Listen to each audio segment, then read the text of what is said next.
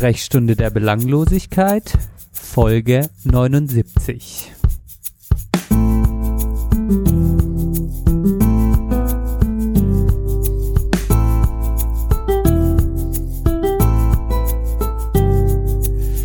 Und heute haben wir eine pickepackevolle Sendung und einen tollen Gast, denn es handelt sich um meinen Bruder. Aber dazu gleich mehr. Erstmal Hallo Johann am 20. April 2021. Ich habe gerade schon gesagt, Weltkiffertag heute. Alles Gute zum Weltkiffertag. Und du hast äh, äh, dann direkt gesagt, nee, heute ist dein selbsternannter Mieter Gedenktag. Was ist das, Johann? Und hallo davon. ja, hallo Benedikt, danke, danke. Sehr, sehr schöne Einführung. Ja, wir haben eine schöne, lange Sendung, das kann man jetzt schon mal versprechen. Ähm, ja, Vita Gedenktag heute ist nämlich der Tag, zumindest in Bonn, da kann man ja ein bisschen mal auch für seine Stadt ähm, recherchieren. In Bonn ist heute der Tag, wo der Durchschnittsbonner oder die Durchschnittsbonnerin nicht mehr für seine oder ihre VermieterInnen arbeitet. Ab heute geht das Geld in Staatskasse, beziehungsweise in die eigene. Ja. Das ist gut. Oh, das wäre ein Traum, Johann. Da würde ich mich ja freuen. Äh, wie, wie ja, ich würde mich auch freuen, wenn du da meinen Tweet dazu nochmal liken könntest. oh, ich hänge gerade gar nicht mehr auf Twitter ab. Du hast mich erwischt. Ach, okay. Aber ich, ich, ich, ich, also ich bin echt, ich bin nicht mehr am Stort. Ey. Scheiße. Okay. Ja, ist nicht schlimm, ist nicht schlimm. Aber äh, Ed, Ed Johann Neuge, da, da kann man das, äh, kann man das nochmal retweeten oder liken. Geil. Oder auch natürlich Sprechstunde DB. Da, da sind wir nämlich auch mit der Sprechstunde ab und zu mal zugange. Ach, Johann, okay. Wir müssen das jetzt heute alles ein bisschen sortieren, denn es ist viel los. Ich weiß auch, meine Familie wird reinhören, deshalb ähm, ähm, muss ich einfach mal sagen, also wir sprechen mit meinem Bruder über das Thema Blockchain in der zweiten Hälfte. Und das ist, glaube ich, total interessant. Wir hatten das Gespräch für alle, die jetzt zuhören, letzte Woche. Wir, wir mussten das ein bisschen aufteilen, ähm, was vor allem wegen mir so ein bisschen war. ähm, ja, aber auch an der Länge. Ne? Wir hatten jetzt auch nicht so, ich glaube, dein Bruder hat auch nicht damit gerechnet, dass wir so lange reden. Aber ähm, ja, die zweite Folge ist jetzt schon aufgezeichnet, äh, der zweite Teil. Und man kann da natürlich hinspringen, äh, außer genau, die Familie interessiert's. Genau. Ja, also wenn ihr jetzt nur das hören wollt, dann springt dahin. Ähm, ja. Und dann, genau, genau, genau. Im ersten ja, Teil machen, war, machen wir, machen wir unseren, unseren Tagebuchteil. Wir können ja kurze Reflexion. Wie, wie hat das Gespräch bei dir so nachgewirkt? Hat es überhaupt gewirkt? Ja, das ist äh, das ist ganz gut, äh, dass du es an. Ich hätte es nämlich jetzt auch noch mal erwähnen wollen, dass man äh, da auf jeden Fall äh, ähm, auch, ne, wir wir beide haben schon auch einen unterschiedlichen Wissensstand äh, gehabt, da, bevor wir ins Gespräch gegangen sind. Ich hatte schon den Eindruck, dass du natürlich auch durch deinen Bruder da äh, schon mehr dir Gedanken auch dazu gemacht hast. Äh, für mich war das immer so ein äh, so ein paar Puzzleteile, die irgendwie rumlagen. Man hat mal irgendwas aufgeschnappt zu dem Thema ähm, und das hatte ich am Ende da auch gesagt. Ähm, war war das eigentlich so, hat es eigentlich ein nettes Bild ergeben. Man weiß, es fehlen noch irgendwie Teile, um das komplett zu verstehen, alles, aber ähm, ich denke gerade für die, die diejenigen, die das jetzt äh, da nicht so viele Ahnung von haben ähm, oder auch mal denken, hey, ich könnte mal da so ein bisschen Input gebrauchen, ist das ähm, auf jeden Fall gut und wir gehen dann auch schon auch schon ordentlich tief. Ich meine, wir reden insgesamt, äh, glaube ich, knapp anderthalb Stunden mit deinem Bruder. Da kommt schon was bei rum, ähm, muss ich sagen. Ja, bin ich mal gespannt, ob du das noch eingeteilt kriegst in, in unterschiedliche Abschnitte. Aber ich meine, man kann es von vorne bis hinten hören. Äh, und das ist echt gut gelungen. Ja, oder? Ja, ich war so ein bisschen, also ich bin total dankbar äh, meinem Bruder und er hat es total toll gemacht. Ich war so ein bisschen, ich hätte mir so im Nachhinein ein bisschen gedacht, ähm, dass ich, dass man vielleicht die Fragen auch, das merkt man ja dann immer, ich, ich hatte die relativ schnell sag ich mal, so zusammengeschrieben. Im Nachhinein denkt man dann, okay, man hatte vielleicht mal so eine politische Ebene zu dem Thema dann eingenommen, so eine, sein, die persönliche Ebene, warum die Person sich vielleicht so für das Thema interessiert, äh, dann so eine technische Verständnisebene. Das war dann alles, äh, so ein bisschen im Nachhinein hat es für mich so in der Reflexion, dachte ich, ein bisschen wild durcheinander, so wie ich da gefragt hatte, wie wir da gefragt hatten. Das würde ich jetzt vielleicht im Nachhinein nochmal anders machen, aber an sich war das schon auch, ähm, äh, fliegt man ja dann so, lässt sich vielleicht auch ein bisschen leiten. Ähm, durch das, was kommt von dem Gegenüber Mhm. und ähm, ja, mal gucken, wie, wie dann andere, äh, wie das so auf die wirkt. Ich denke, man kann auf jeden Fall was mitnehmen und man, man kann auch sagen, äh, äh, dass es auch, ja, toll ist, einer der Experten, so würde ich meinen Bruder auch schon äh, bezeichnen, in den Themen auch so lange zuhören zu können. Von dem her hat es auf jeden Fall einen Mehrwert und äh, äh, was von ihm kommt und von von einem selbst, das ist natürlich, wenn man dann auf einmal Fragen stellt, dann merkt man das im Nachhinein und merkt natürlich auch, dass man sowas nicht hauptberuflich macht. Ne? Das, also, dass Ja. wir so Fragen stellen, das ist natürlich, da darf man jetzt auch nicht zu viel von uns erwarten. Das, also, Ja, wir sind jetzt auch, Ja. das ist ja auch kein journalistisches Format, wir sind ja Genau. immer noch immer, wir kennen, ne, und das ist ja auch so, äh, es ist, wenn es auch in der Familie liegt, dann ist das natürlich auch alles nochmal was anderes, aber ich muss auch sagen, wir hatten unsere Sachen im Kopf und die haben wir schon auch verfolgt. Also es ist nicht, dass wir von Höck, Höchstchen auf Stöckchen kamen und dann hin und her gefragt. Also ich fand schon, dass es hatte schon eine gewisse, einen gewissen roten Faden, den du, den du da auch vor allem verfolgt hast, ähm, oder den du dir vorgenommen hast. Und das würde ich jetzt gar nicht so kritisch sehen, ehrlich gesagt. Okay. Ja. Ja. das ist cool. Ja, das ist dann so, ja, im Nachhinein unter der Dusche danach, äh, die Dusche danach am nächsten Morgen, da fällt einem dann doch nochmal so die Frage ein oder hätte man da nicht weiter dran anknüpfen können. Aber äh, ich denke, es ist alles dazu gesagt und äh, man hat auf jeden Fall einen Mehrwert, wenn man das hören will, wenn man sich für das Thema interessiert. Ähm, und wie gesagt, nochmal ein großes Dankeschön auch. Ähm, dass, dass sich mein Bruder ähm, für die Folge Zeit genommen hat. Das hat jetzt weniger diesen privaten Bruder-Touch, sondern wirklich auch, ich meine, er war da auch, sage ich mal, professionell in seiner Rolle. Das habe ich auch ein bisschen gemerkt und das ist ja auch wichtig, weil das ja, auch wenn wir nicht viele, nicht so viele HörerInnen haben, hat es natürlich eine Öffentlichkeit und dass er sich der auch gestellt hat in diesem Format. Äh, also vielen Dank und es hat auf jeden Fall Laune gemacht und ähm, war auch meine kleine, um das abzuschließen, das Segment für mich, war auch meine erste Challenge, mal jemanden in den Podcast zu holen. Das hatte ich ja gesagt, dass ich, dass ich da, äh, sag ich mal, ganz streberhaft äh, ein Lernfeld sehe, mich da auch mehr drum zu kümmern, äh, mein Umfeld auch äh, zu fragen, äh, mich das zu trauen und das war auch ein, äh, mein erster Schritt dahin und äh, das fand ich natürlich dann für mich persönlich auch ganz cool. Ja, absolut. Also äh, genau, bleibt dran. Ähm, wir sagen schon mal. Äh, Und dafür möchte ich ganz zu Beginn schon meinen aufrichtigen Dank Ihnen sagen. genau. danke, Merkel, danke.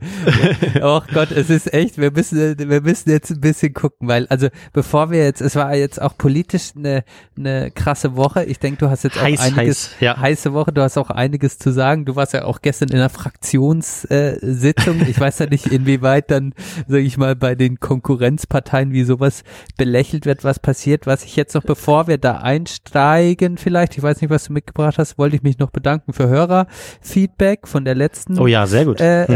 äh, Folge von einer Freundin, ähm, genau, die äh, geschrieben hat, ähm, habe übrigens gestern eure letzte Podcast-Folge, war mal wieder herrlich gehört und musste ziemlich schmunzeln, äh, als es um das Vermeiden sozialer Begegnungen im Treppenhaus ging. Mir geht es auch so unfassbar. Ich dachte, ich wäre die Einzige, die das so macht. Richtig herrlich. Also da haben wir, da, da, da holen wir doch mehr Leute ab, Johann, ähm, als tatsächlich viel, vielleicht gedacht und ähm, genau Wie heißt sie? Äh, ich weiß jetzt gar nicht, ob ich das sagen kann. Ich, ich, sag, so, mal, ich okay. sag mal, ihr Spitzname Hans-Peter wird jetzt dann auch bald Mama ähm, vom kleinen Zwergi, hat sie gesagt. Ähm, äh, genau, Gute. also Ja, ja, da ja. drücken wir natürlich alle die äh, äh, sprech, die belanglose äh, belanglose Community drückt dir die Daumen Hans-Peter und äh, sie hat noch eine Folge von Domian empfohlen äh, und zwar Mhm. die, das verlinken wir auch und zwar die Geisterjäger-Folge, in der ich höre nur einen kleinen Ausschnitt, wo es auch ums Duzen, um Siezen geht. Die, die Folge fängt so an. Finde ich sehr schön. Ja, Äh, wir unterhalten uns über Horror. Hast du Horror Ah, erlebt? ich habe äh, einige, viele Sachen drauf so und ähm, ich bin äh, mache Geisterjäger. Ach, Ja, ja, ich mache Geisterjäger mit den Andy zusammen. Genau, der Geisterjäger mit dem Andy, das ist, äh, ist auch der Herr, lä lässt sich eine Viertelstunde gut angucken, wir verlinken das. Ähm, da geht's auch ums Duzen, um Siezen da mal mittendrin, wo so eine Situation entsteht, äh, anknüpfend an die letzte Folge. Ähm, genau, vielen Dank an Hans-Peter. für das Feedback. Ja, vielen Dank für dir. die Folge. Ja, das freut mich. Sehr schön. Ja, sonst noch. Was kam noch? Wir haben ja so viele Feedback gekriegt. Äh, dann reicht da wahrscheinlich auch eins, wenn wir eins uns da rauspicken. Ne? Richtig. Also mit mehr wollen Ja. wir jetzt unsere HörerInnen auch nicht stressen. Denn äh, hier noch, noch, noch ein Einspieler. Ich meine, ich habe ja auch keinen Dukaten-Esel, der Geld scheißt, oder was? Genau, ja, auch. Müssen auch gucken, wo wir bleiben. Ne? Absolut, absolut. Ja, Johann, jetzt komm. Jetzt, also der große Elefant im Raum, der jetzt angesprochen werden muss. ich bin gespannt. Also was, Kotze Ja. rum, kotze rum. Ich bin auf dich gespannt, eher. nee, ich bin, äh, ich, ich, ich bin eigentlich ganz entspannt, muss ich äh, sagen. Also ich habe mich da, ich, ich, ich habe mir das, das Schaus, Schauspiel da von Löder, Söder und Laschet. Von dem So, ich Löder. habe schon ein Glas Wein. Glas Wein Nee, das getrunken. passt schon. Das ist schon so ein Löder. Das war schon Das so, Löder. So ein Löder und Saschet. Saschet. Ah, geil. Sachet. Löder und Sachet. ähm, habe ich äh, habe ich natürlich irgendwie ein bisschen verfolgt, aber mehr so im Podcast. Äh, habe mir jetzt mir nicht viel angeschaut oder so, habe mir jetzt schon gar nicht irgendeine Diskussion gegeben. Aber war natürlich schon äh, interessant und natürlich hofft man natürlich insgeheim so ein bisschen, dass das auch äh, nachhalt dieser äh, äh, so auch bis zur Wahl sich hält, diese äh, dieses dieses Gefühl, also was man man glaubt es nicht mehr, was da passiert. Ähm, diese Hoffnung habe ich natürlich. Ähm, und dann äh, habe ich es eigentlich auf Twitter verfolgt, habe hab das auch ein bisschen kritisch verfolgt, was da so rund um die Grünen ging, ne? An was was ich wirklich, was, wo ich mich dann doch auch aufgeregt habe äh, morgens beim Deutschlandfunk hören, war einfach die Sache, es ging nicht einmal um irgendein inhaltliches Thema. Es ging nicht darum, wie unterscheiden sich denn Söder und Laschet eigentlich thematisch. Also es scheint da auch gar nichts zu geben und das spielt auch gar keine Rolle. Man hat sich dann nur gefragt, wer ist der bessere Kandidat? Was sagt der äh, aus? Was äh, kann der auch mal auf den Tisch hauen? Und äh, wer hat die besseren Umfragewerte? Also das scheint dann zu zählen und das Gleiche war dann auch äh, in der in der äh, linksliberalen Bubble auf auf Twitter so, äh, dass dann Baerbock sich gut in die Reihe der der jungen Präsidentinnen aus Finnland und, und Neuseeland einreiht als junge äh, oder relativ junge Frau ähm, in so einem Amt, die dann einfach gut aussieht für Deutschland, wo ich dann auch denke, okay, ja, das ist mir irgendwie beteilige ich, also äh, ist mir irgendwie zu einfach, ne? Und äh, da habe ich dann auch mal geschrieben, so ja, das macht, also das ist dann jetzt kein Deut besser als die Diskussion über Löder und Saschet. Und ja, ne, und so war es dann und dann wurde ja auch sehr diese, dieses Interview abgefeiert gestern bei Pro7, das habe ich mir dann heute auch mal angeguckt. Ähm, ist besonders, dass das bei Pro7 lief. Unter anderem äh, war dann Katrin Bauerfeind da Fragenstellerin an Baerbock. Und ähm, ja, ich fand es jetzt auch nicht, also da wurde es dann so, ja, ne, der, der Umgang ne, war dann auch natürlich schlau von den Grünen, das so zu machen, auch mal da äh, in ein anderes Medium reinzugehen, ähm, um bei ProSieben sowas mal zu machen, äh, die ja aktuell sowieso einen guten Ruf haben mit dieser Joko und Klaas Sache und so. Und passte jetzt einfach ganz gut und das ist ja vom, vom Marketing einfach schlau. Ähm, und das muss man schon sagen, machen die Grünen halt stark. Und es, also ne, wenn ich natürlich mir irgendwas wünschen könnte, dann hoffe ich natürlich, dass das irgendwie äh, nachhaltig fruchtet in gewisser Weise. Und ja, Politisch ist es natürlich eine andere Frage und da hattest du ja gefragt bei, bei unserer Fraktion, da ne, spricht man jetzt nicht wirklich drüber. Es ist einfach natürlich, wenn man jetzt über Stadt- oder Kommunalpolitik spricht, sind dann viele Sachen und nicht alle haben dann ewig Zeit, dann auch noch so da Diskussionen zu führen.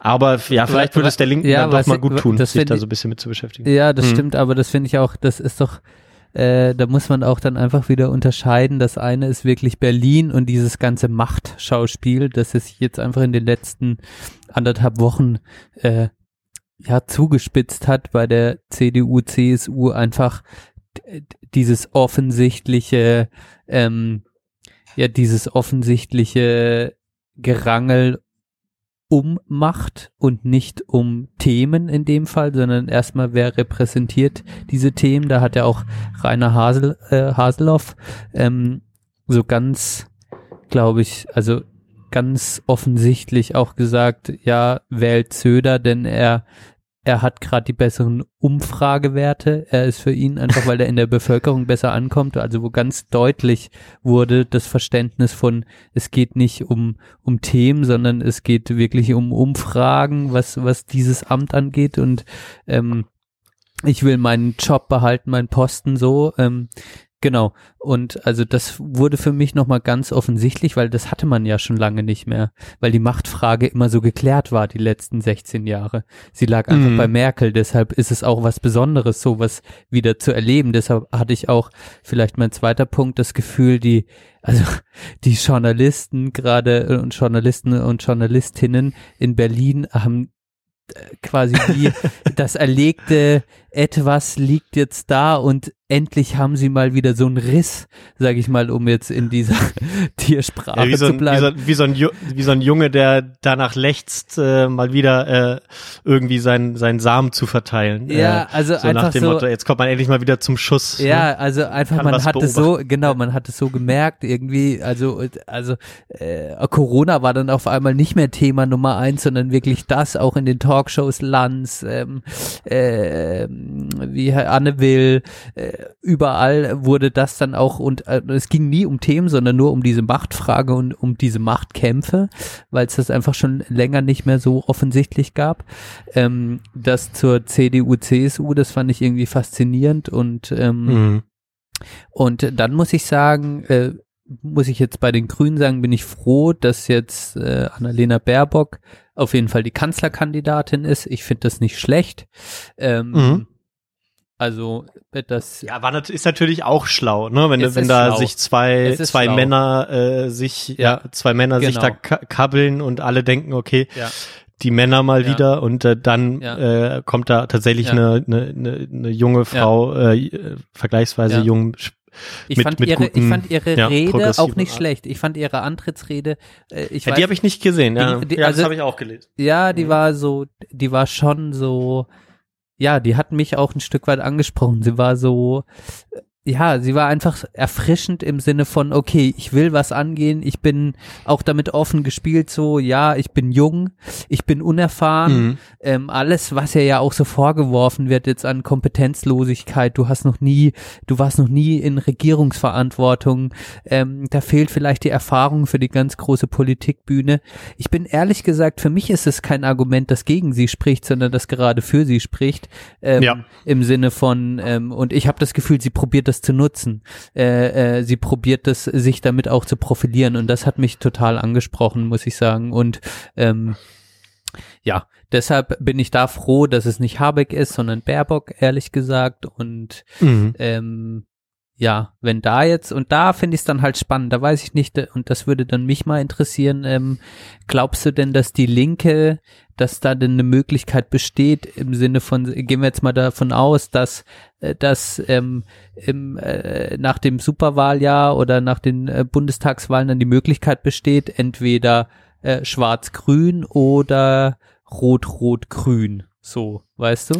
Und äh, ob Ja. das dann auch wirklich realistisch für die Linken sind, äh, ist Mhm. oder oder halt nicht wegen ganz klaren, zum Beispiel jetzt äh, ja äh, wegen gewissen Themen, wo sie einfach nicht abweichen wollen. Also wie siehst du das?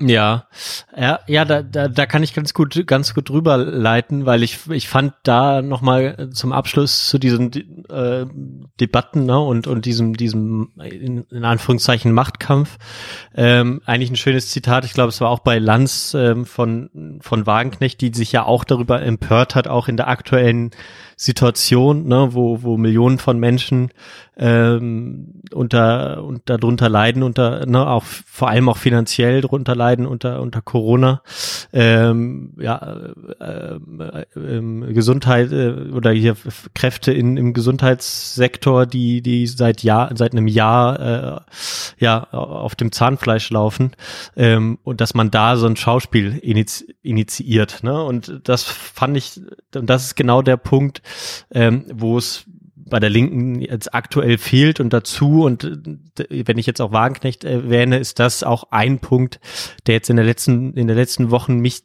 auch negativ gestimmt hat, was jetzt so die Bundestagswahl angeht. Ne? Ähm, Zwei zwei sehr, sehr gute Abgeordnete haben jetzt gesagt, sie treten nicht mehr an, ähm, halten es nicht mehr aus und es ist halt auch wirklich äh, unsäglich, äh, dieses Thema. Und deswegen glaube ich nicht, dass das irgendwie in die Nähe von Rot-Rot-Grün kommt, so schade das ist, ähm, weil sich gerade doch so ein bisschen die anderen Kräfte wieder durchsetzen, die da, die das nicht sehen. Ähm, und dann halt auch schon mit sowas um die Ecke kommen, bevor überhaupt irgendwie gesprochen wurde, ne, dass, dass Baerbock eine Kriegs, äh, ja, auch eine gewisse Kriegslust ausgestrahlt hat ähm, in der Vergangenheit in Interviews oder ne, zumindest keine keine richtige Friedenspolitikerin ist oder äh, ja oder die Grünen sowieso äh, ja ne, aber man, man könnte halt die Debatte auch mal ein bisschen anfeuern in die Richtung, in die man gehen will, ne? Und vielleicht da auch was einbringen. Das sehe ich nicht, deswegen glaube ich nicht, dass das passiert. Auch, auch schon alleine von den Umfragewerten her sieht das ja auch nicht danach aus. Auch wenn ich es mir wünschen würde. Aber bei uns gab es halt großen Streit auch äh, über da, dass Wagenknecht ja in Nordrhein-Westfalen wieder auf Listenplatz eins gewählt wurde. Ähm, da gab es dann zwischendurch noch Aufrufe hier bei uns in Bonn, dass man das bitte nicht tun soll und so weiter. Ähm, ja, und das ist so ein Grundproblem, weswegen ich mich da auch so ein bisschen raushalte. Ich mache jetzt irgendwie mein Bonn-Ding. Diese anderen Sachen schaue ich mir mal an, reg mich ein bisschen drüber auf, aber ja, schalt mich da nicht mehr so ein. Ich glaube, das pass da passiert nichts. Es wird eher so sein, dass die Linke über groß, über kurz oder lang aus dem Bundestag rausfliegen wird, wenn sich da nichts ändert.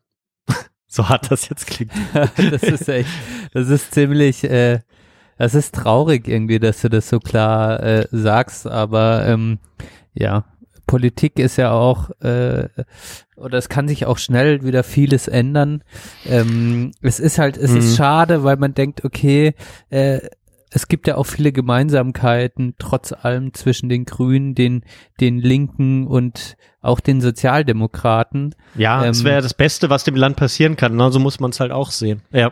Genau, im Sinne von, okay, wir suchen jetzt mal die Gemeinsamkeiten und dann hätte man auch, sage ich mal, ein, ein Spektrum äh, das in so einer Koalition abgedeckt ist äh, zwischen, sage ich mal, äh, zwischen äh, links, also den Linken und auch ähm, den Sozialdemokraten und den Grünen. Das könnte für mich, das könnte so viele positive auch Synergieeffekte haben. Aber vielleicht kann man die Bundestagswahl äh, dieses Jahr auch als etwas sehen, äh, wo die Grünen vielleicht sehr von profitieren werden, ähm, mhm. wo die SPD nochmal abgestraft wird und dann auch, äh, sage ich mal, ähm, die letzten Überlebenden der alten Zeit äh, äh, irgendwie rausgeputzt, ähm, rausgeschmissen werden bei der Erneuerung und bei den Linken vielleicht das so ähnlich ist und dass wir dann in vier Jahren oder spätestens in acht Jahren vielleicht auf so eine Zukunft, äh, ja, ja, so ist es halt bei einer Demokratie. Ja, ja, ne? Ich meine, ja, so, das ist halt ein ist halt ein großer Dampfer, der sich nur langsam wendet, aber ähm, vielleicht kann es dann erst in die richtige Richtung gehen, wer weiß. Aber das ist jetzt natürlich alles große Glaskugel. Ähm. Ja, schön, schön wär's, ne? Wenn man, wenn man halt auch äh, bei der Linken so ein paar Themen abräumt, wo man ähm, einfach unnötigerweise sich immer angreifbar macht, ne? Zum Beispiel, ja, bei, bei, bei der Russlandfrage beispielsweise, ne? Und da, da ist es eigentlich ganz klar, was man da als linke Partei zu sagen muss, ne? Dass, mhm. äh, dass Russland äh, da autoritäre Züge hat und äh, und man das nicht duldend, so, so solche Sachen finde ich schon eigentlich richtig, ne? Auch wenn man, ne, man, wenn man, wenn man eine Friedenspartei ist, dann muss man das da auch genauso nennen. Auch äh, und zum anderen, ja, hat das Wolfgang Schmidt sehr schön gesagt, das hatte ich auch mal bei Twitter ähm, mal noch mal gepostet. Ähm, dass die Linke einfach auch mit dem, äh, ja, mit, mit so, mit sowas Einfachem wie, wenn ihr uns wählt, habt ihr am Ende mehr Geld in der Tasche. Auch mit sowas mal Wahlkampf macht, ne? Und nicht mit den großen Fragen anfängt, ähm, die, wo jetzt wenige Leute connecten, ne? Und, ja. und ähm, auch Lösungen glaube, präsentiert. Das macht ja gerade die, das, äh, ja. also Lösungen im Sinne von, ähm, ja, also das sage ich mal, das Anprangern, das ist wichtig und äh, gerade auf, auf Minderheiten aufmerksam machen, was, was die Linke auch sehr gut macht. Das ist auf jeden Fall wichtig. Aber in dem Mhm. nächsten Schritt ist es natürlich auch für den gemeinen Wähler, sage ich dann, ähm, auch wichtig, dem einfach mal pragmatische Lösungen zu zeigen. Und das geht genau in so eine Richtung, wenn du sagst, Ja. äh, äh, wenn die Linke dann auch mal propagiert, wirklich ähm, im Sinne von, okay, wenn ihr uns wählt, dann habt ihr am Ende mehr Geld in der Tasche. Ja, damit kann ich dann auch mal was anfangen. Äh, anfangen. Ja. Und damit habe ich nicht nur die, sage ich mal, damit ha- habe ich nicht nur bloßgestellt, sondern auch eine Lösung präsentiert. Und äh, da kann die Linke ja auch sehr konkret werden. Ähm, das scheint sehr naheliegend, wird aber äh, trotzdem nicht gemacht, weil natürlich das Spektrum Ja. innerhalb der Linke dann doch auch sehr, äh, sage ich mal, ähm, ja, sehr unterschiedlich ist, ob man sowas machen soll oder nicht, ne? Ja, genau. Also das ist dann, na, das ist dann, viele finden das dann schon populistisch, wenn man sowas macht. Die anderen sagen, ja, man, man müsste dann äh, aber direkt irg irgendeine, irgendeine Systemfrage mit da reinbauen und so. Und ich denke mal so, ja, äh, ne, der, der Kapitalismus wird sich jetzt auch nicht durch ein Gesetz abschaffen lassen, ne, auch wenn da das auch schon viele abschrecken wird, wenn ich das überhaupt so sage. Aber ähm, ne, das ist ja auch, kann ja auch in einem Prozess stattfinden, dass Leute merken, okay, das funktioniert hier, wenn wir, wenn wir das und das an, erstmal anfangen, funktioniert das wesentlich besser, den Leuten geht's besser, wir leben in einem besseren Land und so weiter. Und dann ähm, ist das, äh, ne, hat das, dann, dann, dann sind die Verhältnisse besser und es, äh, trotzdem hat man gar nicht drüber geredet, dass ob das jetzt hier noch äh, das alte kapitalistische System ist, was wir kennen, oder Mhm. vielleicht doch irgend doch was anderes geworden ist, mit dem, wo wir uns jetzt gut äh, zurechtfinden gemeinsam. Das wäre irgendwie ganz schön, aber ähm, ja, es ist es ist so ein bisschen so ein bisschen schade und gleichzeitig finde ich zum Beispiel gut, dass dann, dass auch Wagenknecht vermutlich äh, wieder im, im Bundestag ist. Ähm, ja, weil ich sie dann doch da auch dafür schätze, sowas mal zu sagen. Und sie ist ja auch eine der Zugpferde dann doch noch ähm, für die Linke. Ja. Mhm. Also man, Genau. man, man kann abschließend äh, vielleicht sagen, es ist schon, ich merke, dass dieses Jahr, es ist einfach ein politisch besonderes Jahr und es, es wird einfach auch Veränderungen geben und ich bin da sehr, sehr glücklich drüber. Also ich kann auch wirklich Mhm. nicht verstehen, wie, also ich, ich merke bei, also jetzt ganz subjektive Wahrnehmung, aber das im Umfeld, das in meinem Umfeld ähm, schon auch so eine Angst ist, wenn Merkel weg ist, ähm, im Sinne von, okay, es gibt Veränderungen und da denke ich mir, aber es ist gut, dass es Veränderungen gibt, weil wenn man die Amtszeit von Merkel anguckt, ist es einfach auch, hat sich gerade im sozialen Bereich vieles einfach in eine dramatische und auch beim Wohnen und in vielen, sage ich mal, in vielen Lebensbereichen von Mhm. Von uns Bürgern dieses Landes. Ähm, wir leben natürlich in einem totalen Reichtum, aber es hat es, viele Dinge haben sich in den Extrem entwickelt, wa- was ich jetzt nicht alles sagen will, was ich Merkel zuschreiben will, aber ich bin froh, dass jetzt auch einfach mal die Chance wieder besteht, dass man äh, andere Menschen in die Machtposition bringt, um um die Dinge vielleicht äh, anders zu denken oder nochmal äh, neuen Input zu geben. Ähm, äh, ähm, genau. Und dann und, und das ist, das finde ich, das schreckt mich überhaupt nicht ab, sondern ich bin da froh drüber. Merke aber, dass andere so sagen, "Boah, wie wird denn das werden so? ja, ne, und da, da muss man sagen, das ist genau der, diese Kerbe, wo Baerbock dann auch äh, rein, ne, den Ausschnitt, den ich gesehen habe, zumindest in der Rede, wo sie da reingeht, ne, dass man jetzt Genau. halt auch sagt, okay, das ist cool, dass das jetzt, dass, dass wir jetzt äh, eine Möglichkeit am Horizont sehen, dass wir was verändern können und wir wissen, dass wir es müssen und Ja. äh, wir sehen es tagtäglich Ja. und das ist natürlich äh, super und zeigt natürlich auch mal wieder, wie schädlich sowas ist, wenn, wenn so ein Land in so einer großen, in äh, großen Koalition einschläft mit schwarzen Nullen und ähm, natürlich so einer Pandemie, die dann noch da noch dazukommt. Ja. Ja. Gut. Ja, Okay. wird spannend. Ich denke mal, da werden wir noch ein paar Mal drüber quatschen, wenn es jetzt Richtung September geht. Ne? Ja, ich denke auch. Also es ist ein, wie gesagt, ein spannendes Jahr. Politikteil abgeschlossen, Johann. sehr gut, sehr gut, ja. ansonsten, ja, erzähl mir, was stand, was war so los in letzter Zeit? Irgendwas Schönes passiert? Jetzt kommt Spaziergang der, gemacht? Jetzt bin ich ja relativ unvorbereitet. äh, tatsächlich. Kann, äh, ja, kann ich mal anfangen? kannst noch, du gerne möchtest? anfangen, ja. Okay, ja. Ich meine, es ist ja aktuell auch nicht so einfach irgendwie, äh, äh, da was Besonderes rauszusuchen. Eine schöne Sache, die war, nachdem ja jetzt auch Ostern, weil wir haben schon wieder einen Monat nicht veröffentlicht, ähm, ähm, genau, da waren meine Freundin und ich hier zu Hause die ganze Zeit und dann, weil jetzt am äh, letzte Woche hatte mein Vater Geburtstag und äh, nochmal alles Gute auf diesem äh, Wege, äh, 60 Jahre jetzt äh, geworden. Ach, der ist ja noch richtig jung, dein Papa. Das jetzt so sage.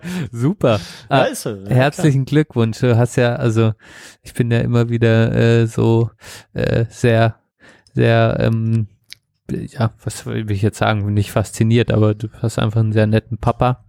Der hat uns ja auch schon, äh, für die, die es noch nicht wissen, mal zum Marathon eingeladen, ist treuer Hörer unseres Podcasts. Ähm, Mhm. Genau, von dem her herzlichen Glückwunsch. Ich freue mich, äh, ihn bald mal irgendwann wieder zu treffen. Ja, doch, das äh, war auch wirklich ein schöner, war auch eine, dadurch, dass man sich natürlich lang nicht sieht und dann jetzt auch nicht ständig austauscht, war das äh, mal wieder lange überfällig und das äh, und wir kommen jetzt beide in so ein Alter, wo man äh, wo man eben auch äh, ja, ja Sachen bespricht, die, wo man früher, glaube ich, noch keinen so richtigen Draht zueinander hatte. Das ist schon äh, wirklich war, war eine echt eine besonder, ein besonderer Tag auch so für mich, muss ich sagen. Und ähm, und jetzt, genau, jetzt hat mein, mein Vater ja einen, einen Roman geschrieben und den, den haben, haben wir dann auch mit nach Hause nehmen können. Das äh, ist ganz schön, ja. Ach ja, genau, das habe ich, ich habe das gelesen. Dein, dein Vater hat ein Buch geschrieben und jetzt habe ich mich gefragt, ist es ein Fachbuch oder ein Roman? Genau, da hatte Nee, ich, das also ist ein Roman, ja. Geil, Genau. Den, also den muss ich Mein mir Vater hat ja viele, schon, genau, doch einige, einige Fachbücher auch äh, geschrieben und äh, da ist da in diesem iX-Magazin aus dem Heise Verlag öfter mal zu, äh, ja, ja, so äh, Internetsicherheitsthemen und so weiter. Genau kenne ich mich da auch nicht aus, aber ähm, hat er da und dann hat er sich hat er schon seit längerem dran geschrieben, ist glaube ich schon tatsächlich so fünf Jahre oder sowas. Und dann hat er mal so einen Verlag gesucht und sich dann doch entschlossen, sozusagen selbst zu veröffentlichen, weil dann sich kein Verlag gefunden hat, ist natürlich auch schwierig. Ähm, und meine, meine Freundin hat Korrektur gelesen, während sie irgendwie zu Hause Nee. war und Echt? war, war positiv, ja, war positiv äh, angetan äh, davon. Ich habe es jetzt noch nicht äh, gelesen. Ich habe ja immer viel zu viele Bücher angefangen und denke, jetzt muss ich mal was fertig lesen, bevor ich noch was anfange. Aber ähm, Wir- ja, man kann es jetzt ganz könnten- normal kaufen wir- bei Amazon und so weiter. Das, ja. das ist Oder cool. Buchladen auch. Ja. Cool. Äh, wir, wir könnten deinem Vater noch anbieten, also erstmal herzlichen Glückwunsch, das finde ich ja auch faszinierend, wenn man jetzt einfach ein Buch schreibt und, und dein Vater wirkt eh jetzt äh, äh, so äh, sehr, ähm, sage ich mal, irgendwie wie so nochmal ein zweiter Frühling, so was er bei der Arbeit macht. Nur so, was ich von dir höre, wirkt er so in seiner Selbstständigkeit und was er so tut, äh, sehr ähm, kreativ und als äh, es wirkt von außen, ähm, als würde er sich da voll ähm, ausleben und sein Ding machen, was ich ja eh cool finde. Und äh, Mhm. wir können ihm jetzt anbieten, rein theoretisch den Roman einzusprechen, ne? Ja, habe ich auch schon dran gedacht. Jetzt hast du es schon verraten. Ich hatte- gedacht, zum 70. habe ich dann das Hörbuch fertig. Mit Aber, allen äh, Äs ja, und Äms, ah, oh, Ja, aber du bist ja, der also- bessere, du bist auf jeden Fall, du, du hast da mehr Timing. Ich müsste da dann nochmal in so eine, ähm, Spra wie nennt man, was macht man denn da? So eine Schulung, so eine, so ein Schauspielunterricht Le- oder vor, so. Vorleseunterricht. Vor, Ja, Vorleseunterricht. Ey, aber ich, ich stelle es mir auch immer vor, wenn ich jetzt hier mir Hörbücher anhöre, also wenn, wenn ich hier irgendwas einspreche, ne, dann, dann ist das ja natürlich immer alles, äh, klingt das alles gut, so, ne? Aber selbst bei Sachen, die ich selbst geschrieben habe oder schon vorher gelesen habe, wenn ich die dann nochmal vorlese, äh, sind da so viele Schnitte drin, das äh, glaubst du gar nicht. Dementsprechend wäre das wirklich eine, eine, eine, Mara- eine Mammutaufgabe, so ein ganzes Buch ohne, ohne Versprecher einzulesen. Also es ist schon äh, ja krass, was da so, so Sprecherinnen und Sprecher so leisten. Äh, total, total faszinierend. Also, das muss ich auch sagen. Also, alleine dieses Luftholen natürlich hoch Mhm. und runter gehen, die Betonung, äh, wie da wieder gesprochen wird. Das ist total faszinierend. Ich, äh, Verena und ich haben jetzt auch nochmal die ganzen Harry Potter sind dabei, die durchzuhören. Und äh, da ist ja, also Oh ja. diese, also jetzt nicht auf Englisch, auf Deutsch in dem Fall. Und da spricht es Rufus Beck ein, der dann, äh, der Mhm. ja auch ziemlich bekannt ist. Und ähm, der einfach auch dann natürlich noch gewisse Charaktere etabliert und es- ja, es ist einfach, also das ist schon faszinierend, wenn das jemand gut kann, ähm, wie schön das klingen kann. Ähm, ähm, genau, also tolle Sache, bin ich immer fasziniert von und, und ist wirklich auch, muss man glaube ich sehr lange verüben, man unterschätzt das, ne? Ja, ja, auf jeden Fall. Also doch, muss ich sagen, war ähm, ja, aber können wir auch nochmal verlinken, das Buch. Äh, Das wäre doch toll, genau. ja, genau. Es ist, ist natürlich irgendwie auch cool, dass man theoretisch in den Buchladen gehen kann und dann sein Buch da bestellen kann, zumindest, ne? Äh, Mhm. ist, ist jetzt auch natürlich kein, kein Bestseller oder irgendwas, aber ähm, so, ich glaube mal fürs erste Mal, mein Vater ist jetzt auch nicht äh, mit der, so von Natur aus mit viel Schreibkunst oder äh, Kreativität äh, ausgestattet worden, ne? ähnlich wie, wie ich beispielsweise, aber ähm, dass man sich dann an sowas wagt, finde ich, finde ich cool. Ja, Ja, total. Und es ist ja einfach, äh, äh, es ist ja einfach auch genau ein Ausdruck von, ich mache so mein eigenes Ding, ich bringe das selber raus. Ich, ich finde das ein, einfach auch eine schöne, also man macht was und man macht es fertig, das finde ich ja eh nicht schlecht. Und es passt auch so ein bisschen in das Grundgefühl. Vielleicht ist das was, was ich heute ansprechen will, was mir einfach in letzter Zeit wieder aufgefallen ist, im Sinne von, ähm, ja, wie, nach was so eine Gesellschaft frönt oder auf jeden Fall die Bubble, in der ich mich befinde, im Sinne von, wenn man nur noch vor diesem Computer sitzt, wenn man nur noch, ähm, wenn man nur noch so Dienstleistungen macht, wo man wenig mit der Hand tut, wo man wenig Ergebnisse sieht, dass dieses Frönen dieser Menschen, die das den ganzen Tag machen, äh, dieses Gefühl zu haben, dann mal etwas zu tun und ein Ergebnis danach zu sehen, sei es indem man irgendwas anpflanzt, indem man irgendwas, äh, in, indem man irgendwas baut oder vielleicht schreibt und dann ein Buch rausbringt. Es ist so, man merkt einfach, dass dieses nur äh, vor diesem diese Dienstleistung, irgendwas zu koordinieren, was ja viele Akademiker in höheren Positionen machen und jetzt gerade auch nur Mhm. noch in irgendwelchen Zoom-Meetings, dass das einfach, dass das krank macht, wenn man das, also dass das einfach krank und dich kirre und dich nicht befriedigt so und dass ich bei vielen so gerade das Gefühl habe, wenn die dann so äh, wenn die was schaffen, äh, sei es draußen, wenn die sich alle auf einmal so ab 30 habe ich jetzt das Gefühl, fangen alle an rauszugehen. Mind also jetzt fangen spätestens alle an rauszugehen, fangen irgendwie an, mal was anzupflanzen, lieben das, wenn das jetzt im Frühling grün wird, äh, beschäftigen sch- sich schon mit irgendwelchen, äh, wie sie ihren Balkon oder wenn jemand ein kleines Gartenstück hat, irgendwie den Garten bepflanzen kann. Also es ist schon faszinierend und da merkt man halt einfach, dass das auch sehr stark in unserem Naturell steckt, ne? Ähm, Ja. Und äh, das ist mir so in letzter Zeit aufgefallen und es ist so, es ist so, es ist so logisch, oder? Es ist so, man denkt so, ja, äh, ich bin irgendwie Teil dieser dieser Erde draußen sein, Ja. frische Luft, das ist so, das ist im genetischen Code über Jahrtausende hat sich das einfach so, ist das, das ist einfach, das sind wir als Wesen auch, ne, so, äh, und dann ist, ist es, liegt es so auf der Hand, dass uns dieses ganze Tag einfach nur vom Bildschirm sitzen natürlich nicht befriedigen kann. Nee, nee, das ist schon, das ist schon heftig so, ne? Und äh, ich habe es heute gemerkt, wo es wo es warm äh, wurde mal wieder, äh, dass ich dann so äh, voll äh, raus hab, rausgeguckt habe und dachte, jetzt, jetzt scheint die Sonne und ich sitz hier und friere auch so ein bisschen, ne? So wenn man den ganzen Tag drin sitzt, friert man irgendwann auch, egal.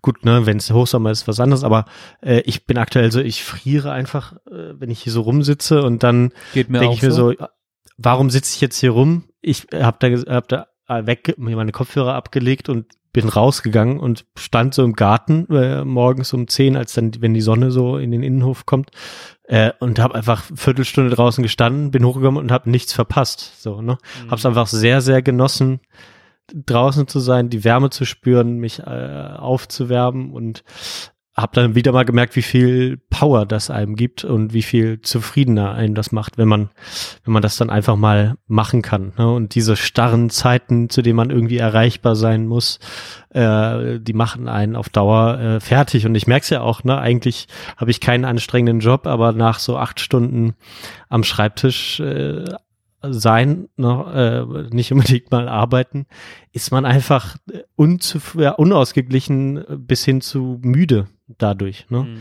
Ich habe immer das Gefühl, ich bin nicht, ich bin nicht müde, weil ich kaputt bin oder wenig geschlafen habe oder so, sondern einfach nur, weil ich acht Stunden wie teilweise wie gefesselt irgendwie rumsitze und äh, dann natürlich auch häufig Sachen mache, wo ich dann den Moment eigentlich natürlicherweise keine Lust drauf habe. Ne? Und das ist so, klar, kann man nicht immer machen, worauf man Lust hat, sagt man ja auch immer so schön, aber ähm, nichtsdestotrotz ist natürlich schon deutlich, dass es einen unzufrieden macht auf Dauer.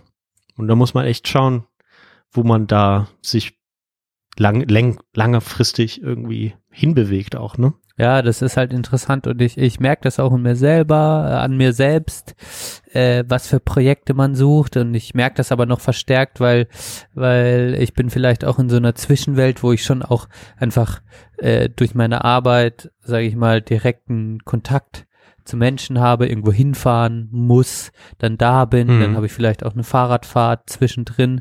Das tut mir gut, aber all die Tage, wo ich sage ich nur ähm, jetzt keinen Klientenkontakt habe, dann vielleicht äh, auch die Büroarbeiten, die anfallen, dann mache und danach noch Studium mache, also dann, dann auch so acht Stunden am Tag zusammenkommen, wo ich dann nur am Schreibtisch sitze, äh, ich genau dieses äh, dann erstmal nachvollziehen konnte, auch wenn andere das immer sagen, ähm, genau das, was du gerade beschrieben hast, so ähm, dieses Gefühl dann auch gereizter zu sein, irgendwie sich so so indifferent, so irgendwas, man weiß, es geht einem jetzt nicht schlecht, aber es geht einem auch nicht gut. Das ist so was Komisches zwischendrin.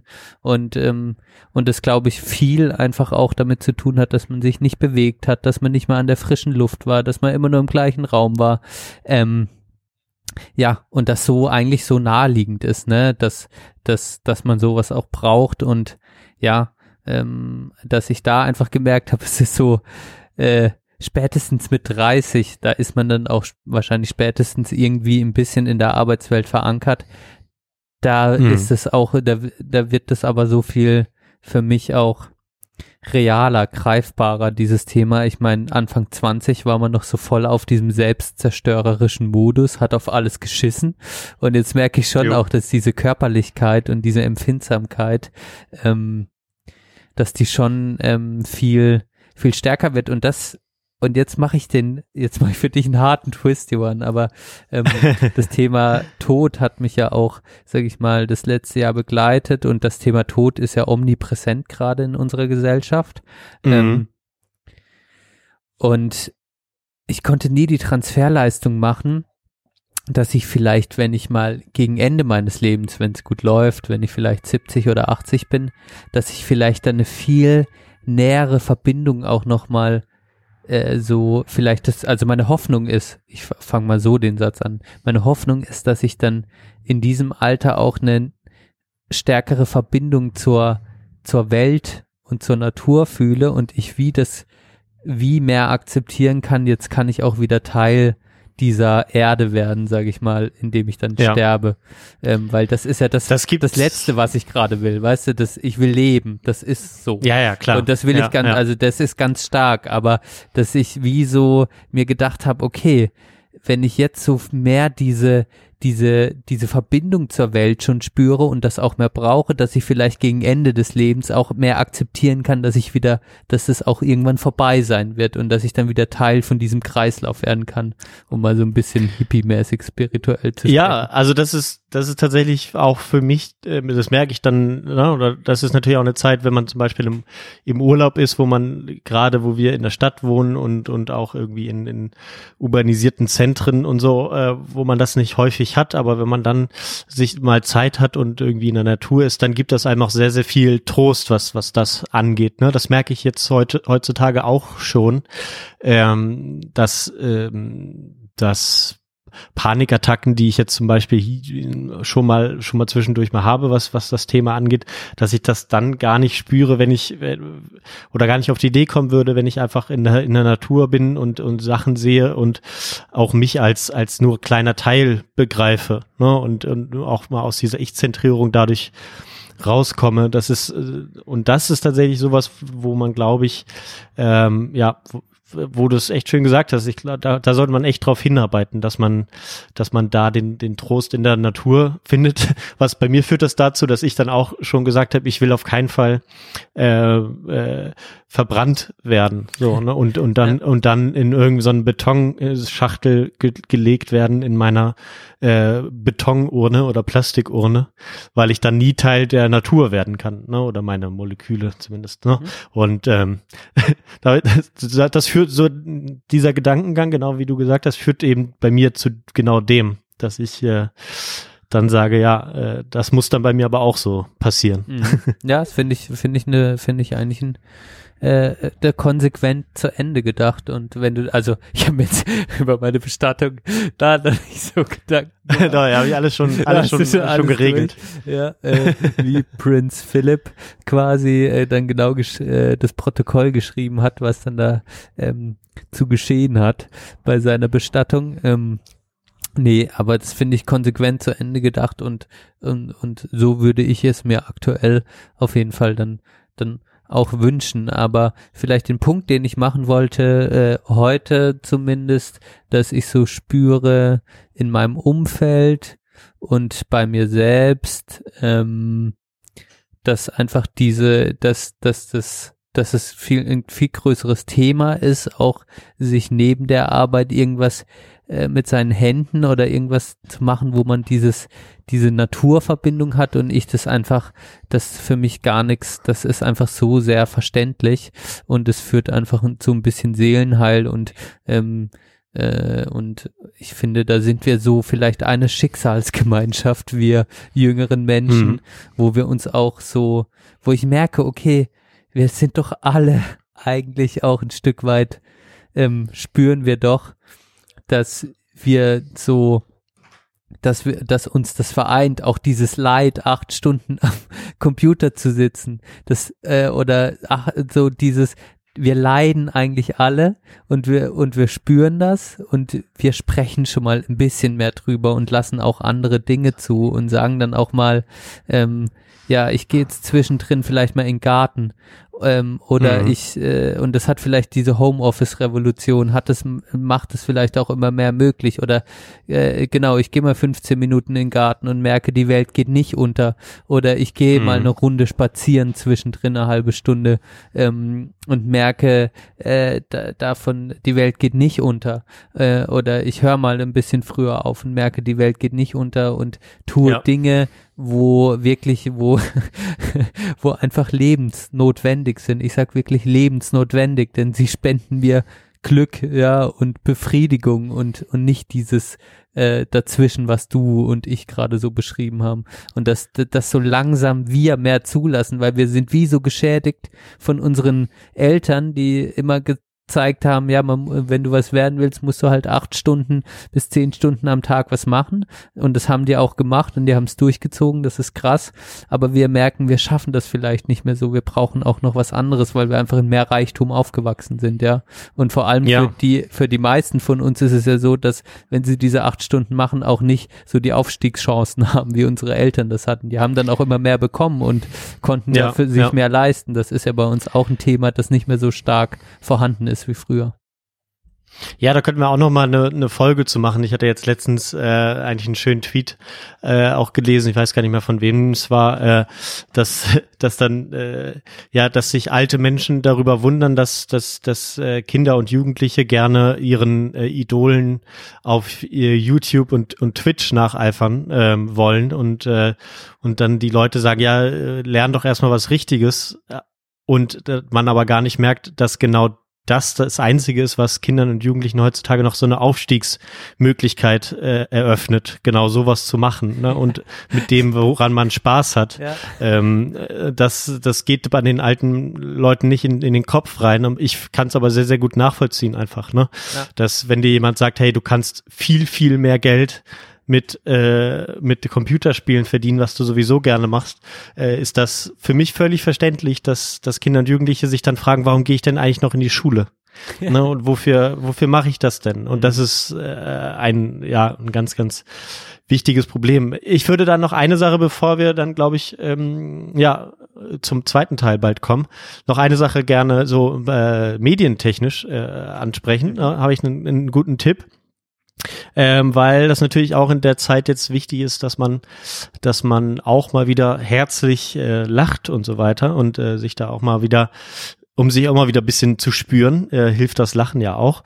Und da ähm, war ich positiv überrascht. Ähm, meine, meine Freundin hat es irgendwie gehört von, von einer ihrer Freundinnen, dass ähm, Oh, bei oh, Amazon Oh, wart, wart. diese- ja, last word laughing, ne, oder so? Ja, genau. Ah, Ja, ja, ja. davon sprechen Hast echt gerade alle. Ja.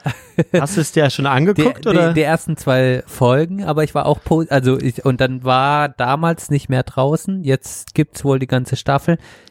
Wir Ja. waren auch, also Verena und ich waren auch sehr positiv davon überrascht. Ja, und ich habe wirklich, äh, ne, man, man oder manchmal habe ich mich erwischt, dann tatsächlich mitzumachen, äh, nicht zu lachen, ne, äh, und ähm, und dann haben wir halt auch zwischendurch sehr, sehr äh, herzhaft, äh, herzlich gelacht und ähm, das war war sehr, sehr, sehr schön, ne, auch wenn das eigentlich immer von einer Figur ausging, die ich äh, schon bisschen länger verfolge, aber noch nicht so wirklich ähm, äh, ja intensiv, ne, sondern Teddy? immer mal wieder so. Meinst du Teddy? Ja, genau, ne, der und ich muss wirklich sagen, geil, ne? Das ist ein krasser Typ.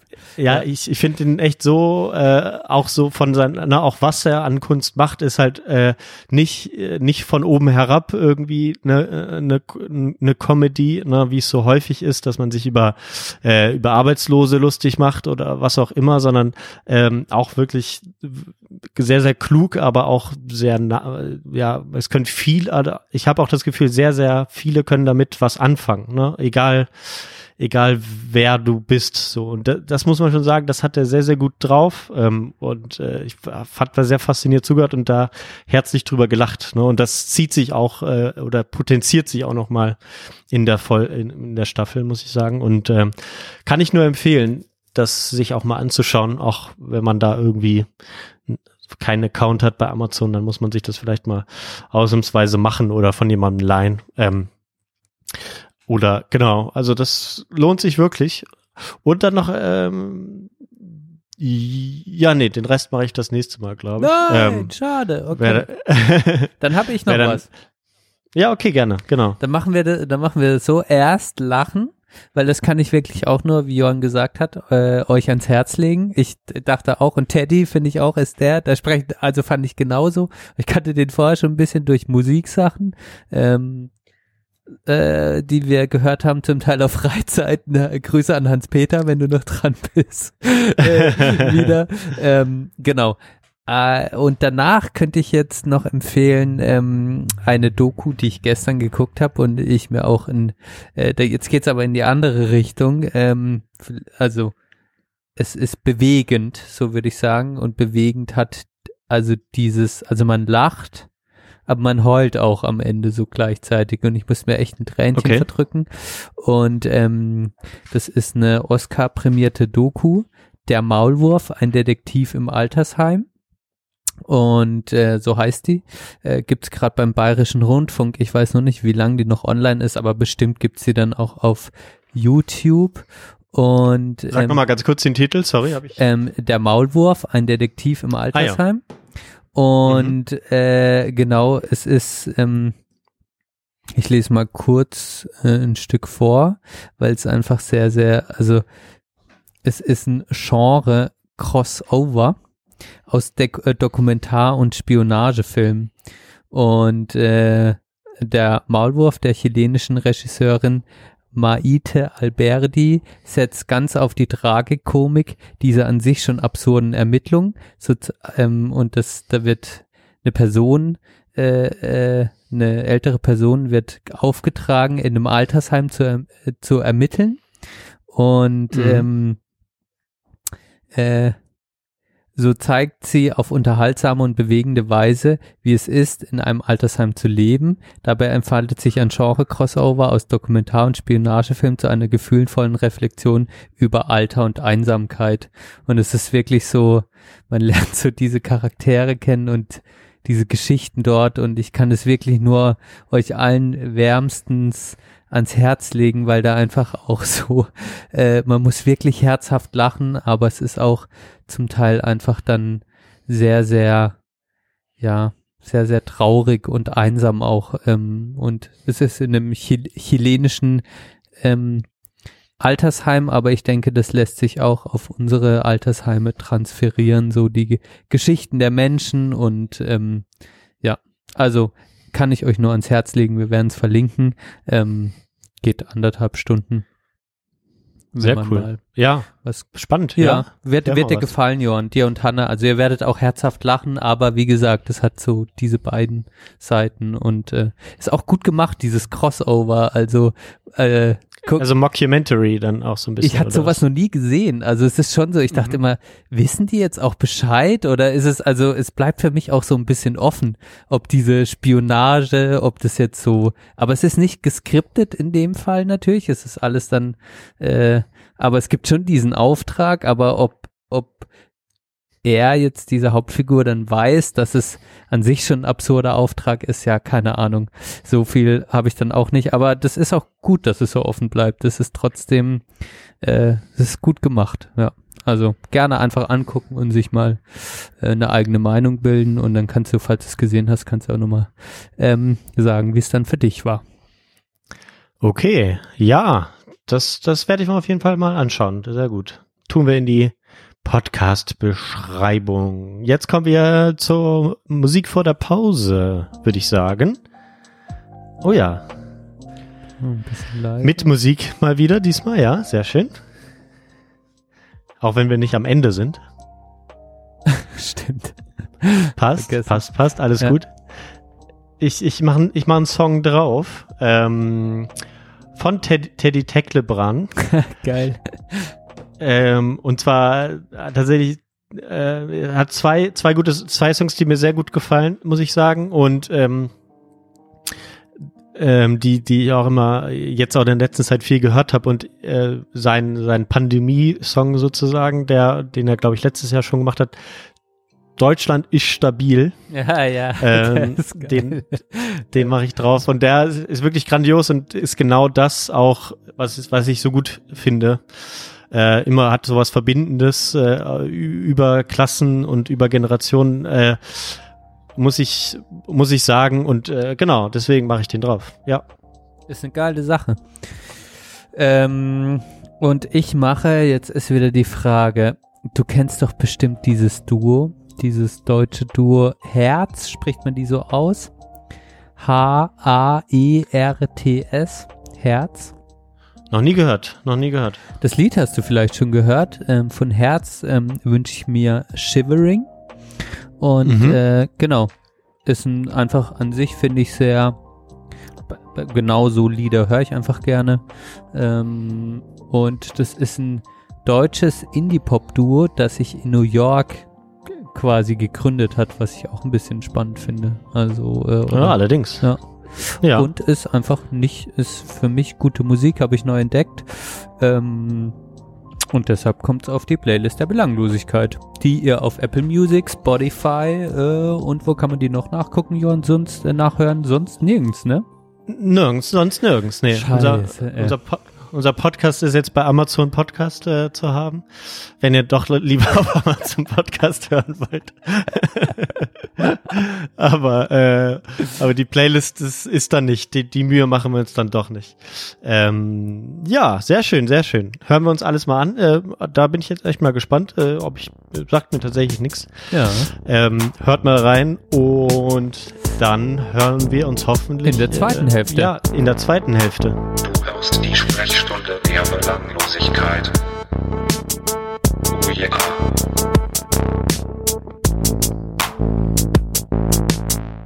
Ja, aufhören. Dann können wir es lassen. Dann können wir es lassen. Also Leute, ich habe Bock, was anzupacken. Ich habe Bock, die Welt zu verbessern. Aber es muss auch, irgendwer muss auch mitmachen. Ansonsten, ansonsten können wir es, ansonsten können wir es lassen. Ansonsten können wir es lassen.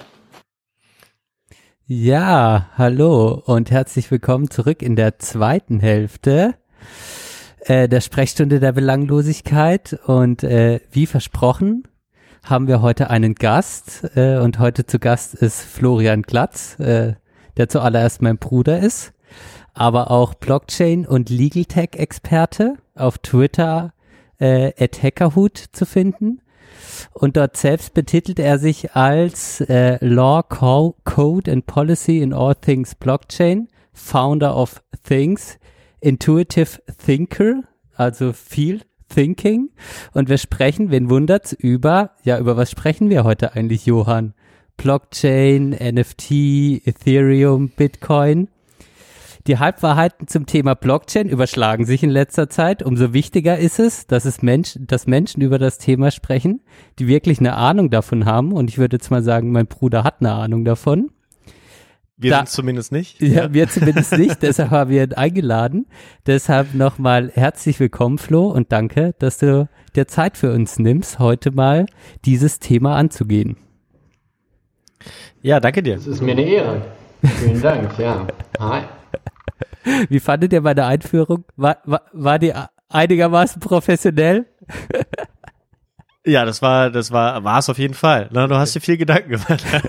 Ich dachte, wenn mein Bruder mal meine kommt. Twitter-Biografie vorher nochmal durchlesen können, aber ansonsten super. ja, sehr schön. Ja, das ist, das ist ja das Tolle, ne, dass wir dann, äh, da wird, erwartet ja keiner von uns. Bessere Performance. Okay. Ja, aber es wird auf jeden Fall spannend. Ja, tolles Thema. Ich weiß nicht, Johann, von den Fragen, die ich aufgeschrieben habe in unserem äh, Yo-Pad, äh, sind 90 Prozent, nee, ich sag mal 98 Prozent von mir, zwei von dir. Hast du denn wirklich Bock auf das Thema, Johann? Weil du alles schon aufgeschrieben hast, natürlich. ja, ich habe mich, ähm, das war, ist ganz interessant gewesen. Mein Vater, äh, habe ich, habe ich ja schon erzählt, ist 60 geworden gestern und ähm, der, äh, dann, dann hatten wir, ähm, hatten wir eine schöne äh, Testkampagne wieder gestartet in der Familie und hatten dann die Gelegenheit, ein bisschen äh, Zeit zu verbringen. Und mein, mein Bruder hatte sich in der letzten Zeit äh, viel auch mit dem Thema, also gerade äh, gerade Kryptowährungen beschäftigt, was ja äh, für viele eigentlich das Einzige ist, wofür sie Blockchain schon mal gehört haben. Aber ich denke mal nur ein winziger Teil des Ganzen. Ähm, und der hatte da äh, eine sehr starke Meinung und ich habe dann äh, so also mich dann so ein bisschen ja darüber so Gedanken gemacht Mm. und das war also im positiven Sinne hat er auch eine Meinung die es dann bis dahin ging dass er gesagt hat dass äh, dass das Geldsystem auch bald obsolet beziehungsweise äh, zerstört sein wird und äh, was auch immer pipapo ähm, und dann dachte ich ja so weit will ich gar nicht gehen weil ich es erstmal auch verstehen will ne? und ähm, dementsprechend, äh, genau, war ich mit deinen Fragen so einverstanden, habe äh, er vielleicht noch so ein paar grundsätzlichere Sachen hinzugefügt. Genau.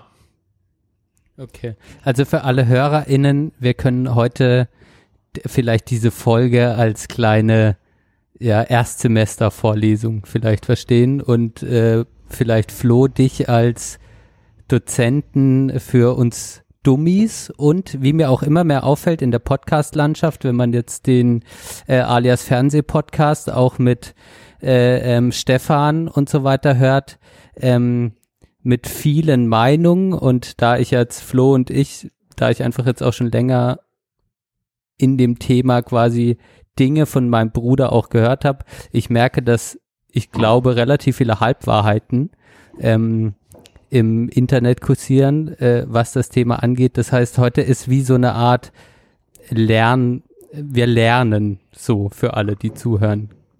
Bist du dazu bereit, Flo, uns, uns Dinge beizubringen? Äh, Gerne, soweit ich das kann. Ähm, Wäre es mir eine Freude. Ähm, ja, in der Regel macht es mir Spaß zu dozieren. Insofern trifft es meinen Nerv. Okay, deshalb haue ich jetzt mal meine erste Frage raus. Und vielleicht äh, klärt sich auch noch während dem Podcast irgendwie auf, das ähm, könnt ihr ja mal erklären, wie ihr zwei euch eigentlich mal kennengelernt habt. Äh, Johann war ja auch mal in Berlin, vielleicht zu einer anderen Lebensphase, äh, wo es bei ihm auch drunter und drüber ging, hat er ja auch mal bei dir gewohnt, Flo. Vielleicht kommt das irgendwann in der Folge noch raus. Ich weiß nicht, wie viel Johann davon preisgeben will, aber ähm, Lange her. lang, lange ist es her, aber du hast Johann auch schon äh, äh, äh, bei dir aufgenommen, was ja nett war. Ähm, und vielleicht die erste Frage, die ich dir mal grundsätzlich stellen will, als ich mich jetzt nochmal mit den Fragen äh, auseinandergesetzt habe zu Blockchain ähm, und ich mich gefragt habe, ähm, wie es eigentlich ist, wenn viele oder immer vermehrt über ein Thema sprechen und gefühlt eigentlich 90 Prozent davon keine Ahnung hat, von was sie eigentlich wirklich sprechen und äh, wie das so für dich ist, als jemand, der das Thema schon sehr durchdrungen hat. Nervt dich das? Siehst du das überhaupt gar nicht so? Hast du das Gefühl, die Leute checken eigentlich alle, von was sie sprechen? Oder wie ist das eigentlich so für dich, wenn man vom Thema Blockchain spricht? Ja, äh, interessante erste Frage. Also ich würde es nicht so framen. Ich würde sagen, ähm, wir sehen immer wieder neue Generationen, die in dieses Thema reinkommen und jede Generation bringt einen neuen Blick auf das Thema mit. Und es ist eigentlich sehr äh, befruchtend. Und ich versuche nicht diese Arroganz zu entwickeln, ähm, die, die gerne in so einer Situation entsteht bei Leuten, die schon länger dabei sind. Dieses so, ihr habt doch keine Ahnung und äh, was wollt ihr und so weiter.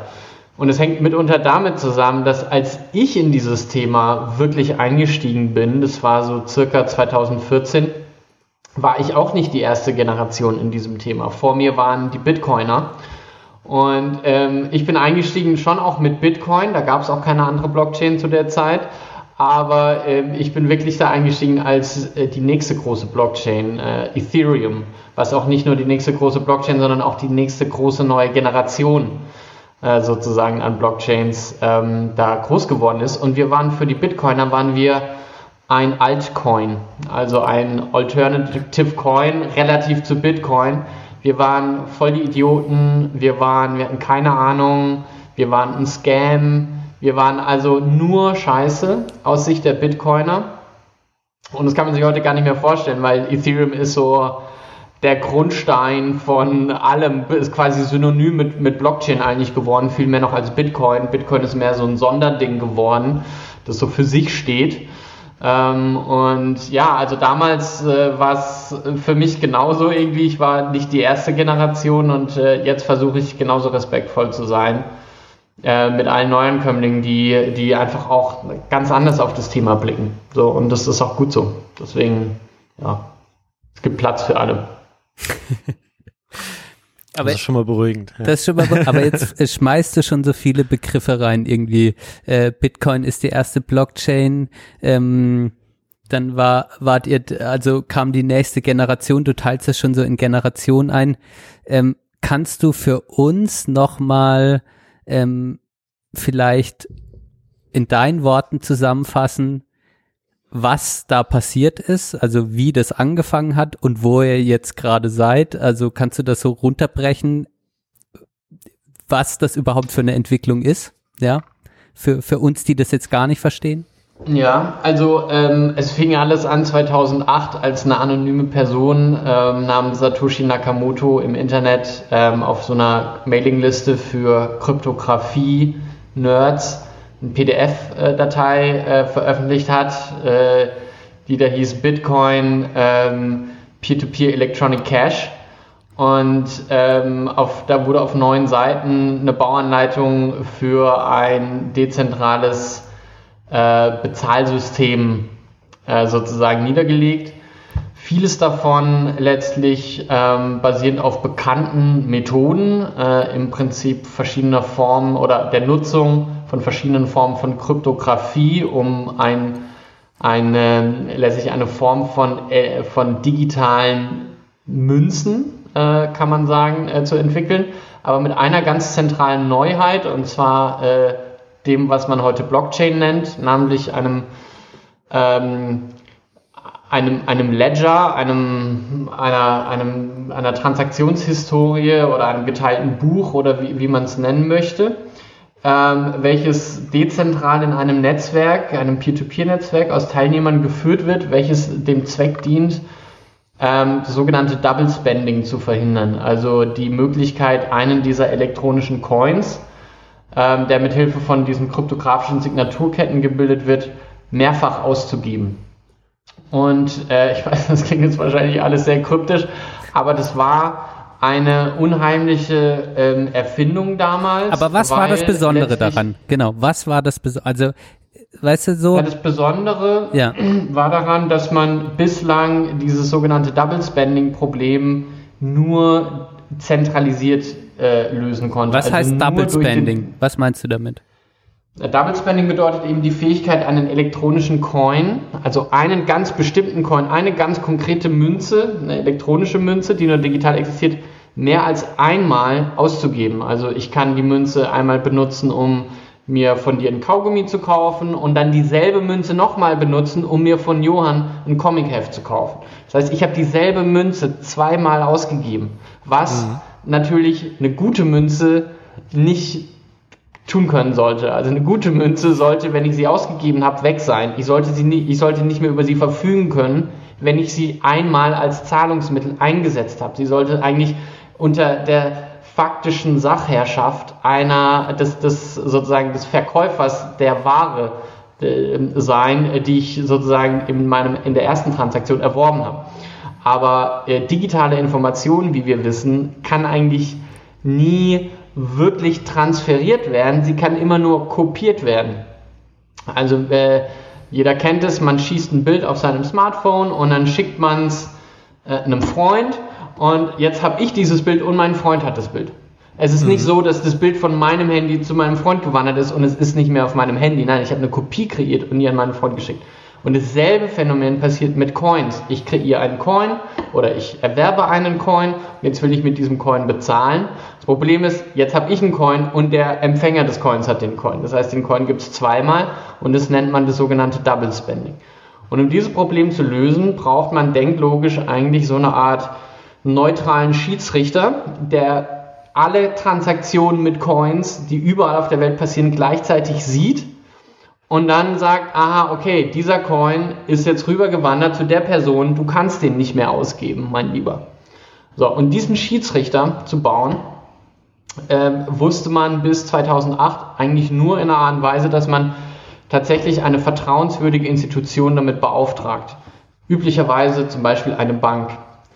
Äh, und äh, was diese anonyme Person 2008 geschafft hatte, war diese Bank oder diesen neutralen Schiedsrichter durch ein dezentrales Peer-to-Peer-Netzwerk zu ersetzen. Also eine vertrauenswürdige Institution zu ersetzen mit einem dezentralen, amorphen Ding, das niemandem gehört, von niemandem kontrolliert wird, sondern eben in einem völlig neuen Verfahren sozusagen geführt wird. Und das war revolutionär, weil plötzlich konnte man ein elektronisches Zahlungssystem betreiben, ohne dafür einen vertrauenswürdigen Dritten zu brauchen. Und die Implikation davon ist halt, dass ich jetzt plötzlich keine, ich brauche nicht nur keine Bank mehr, ich brauche auch kein Rechtssystem mehr. Ich brauche keine Richter und Gerichte mehr, ich brauche keine Polizei mit, Poli äh, mit Gewaltmonopol mehr, ich brauche kein Militär, ich brauche äh, ja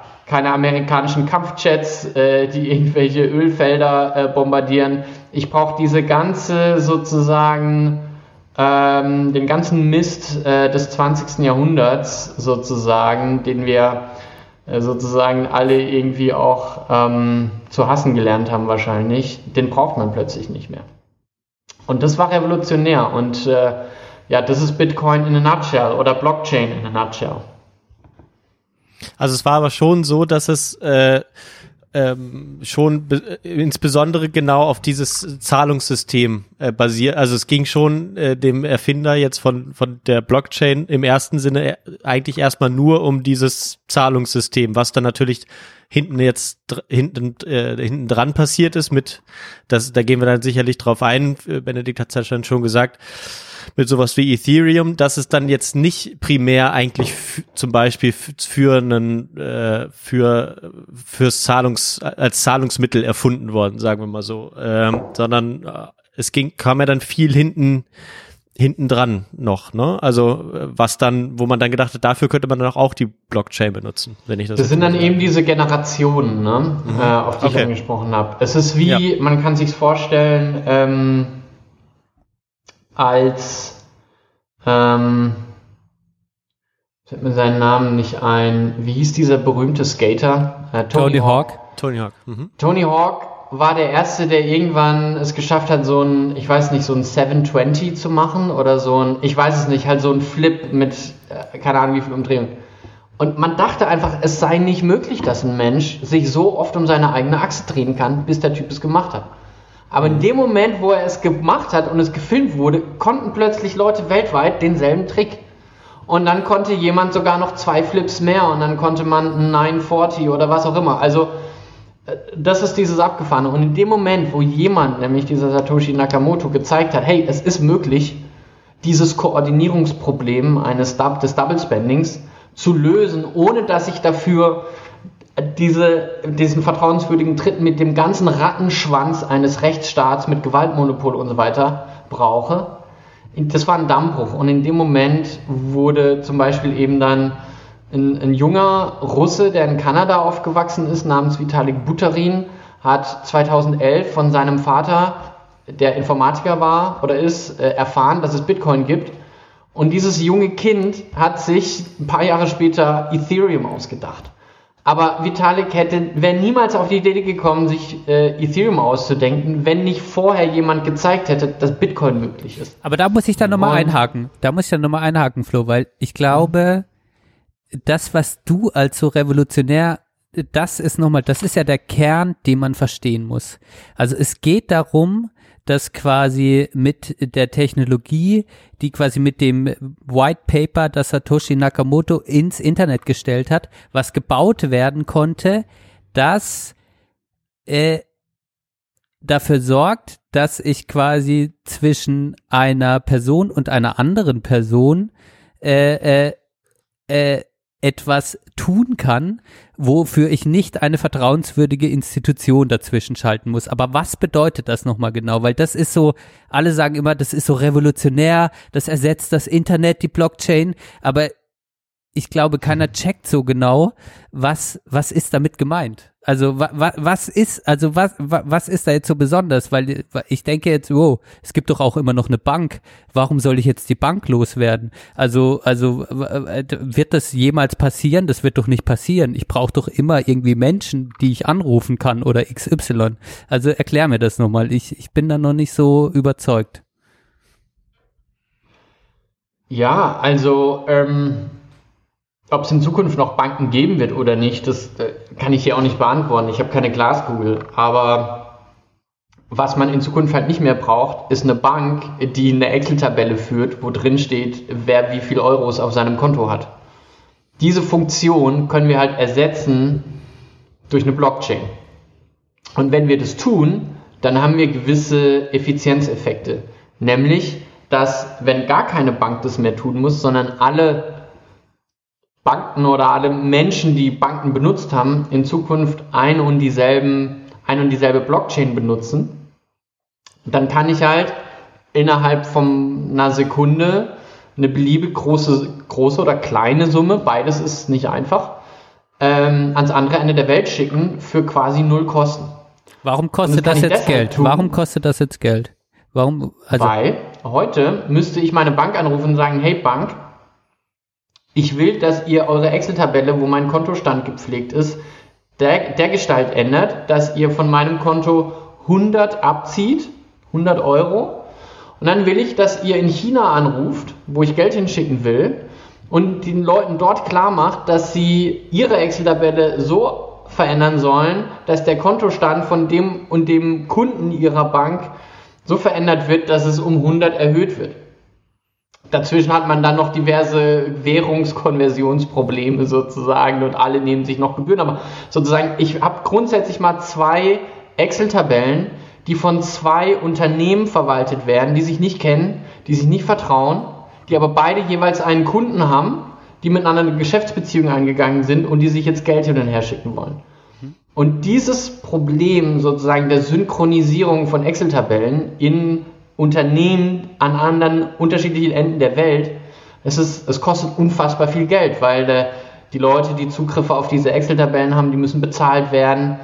Ähm, und äh, die Gebäude, in denen diese Menschen sitzen und die Server, auf denen die Excel, also eine riesige Infrastruktur für eigentlich etwas, das uns trivial erscheint heute, aber in Wahrheit halt nicht ist.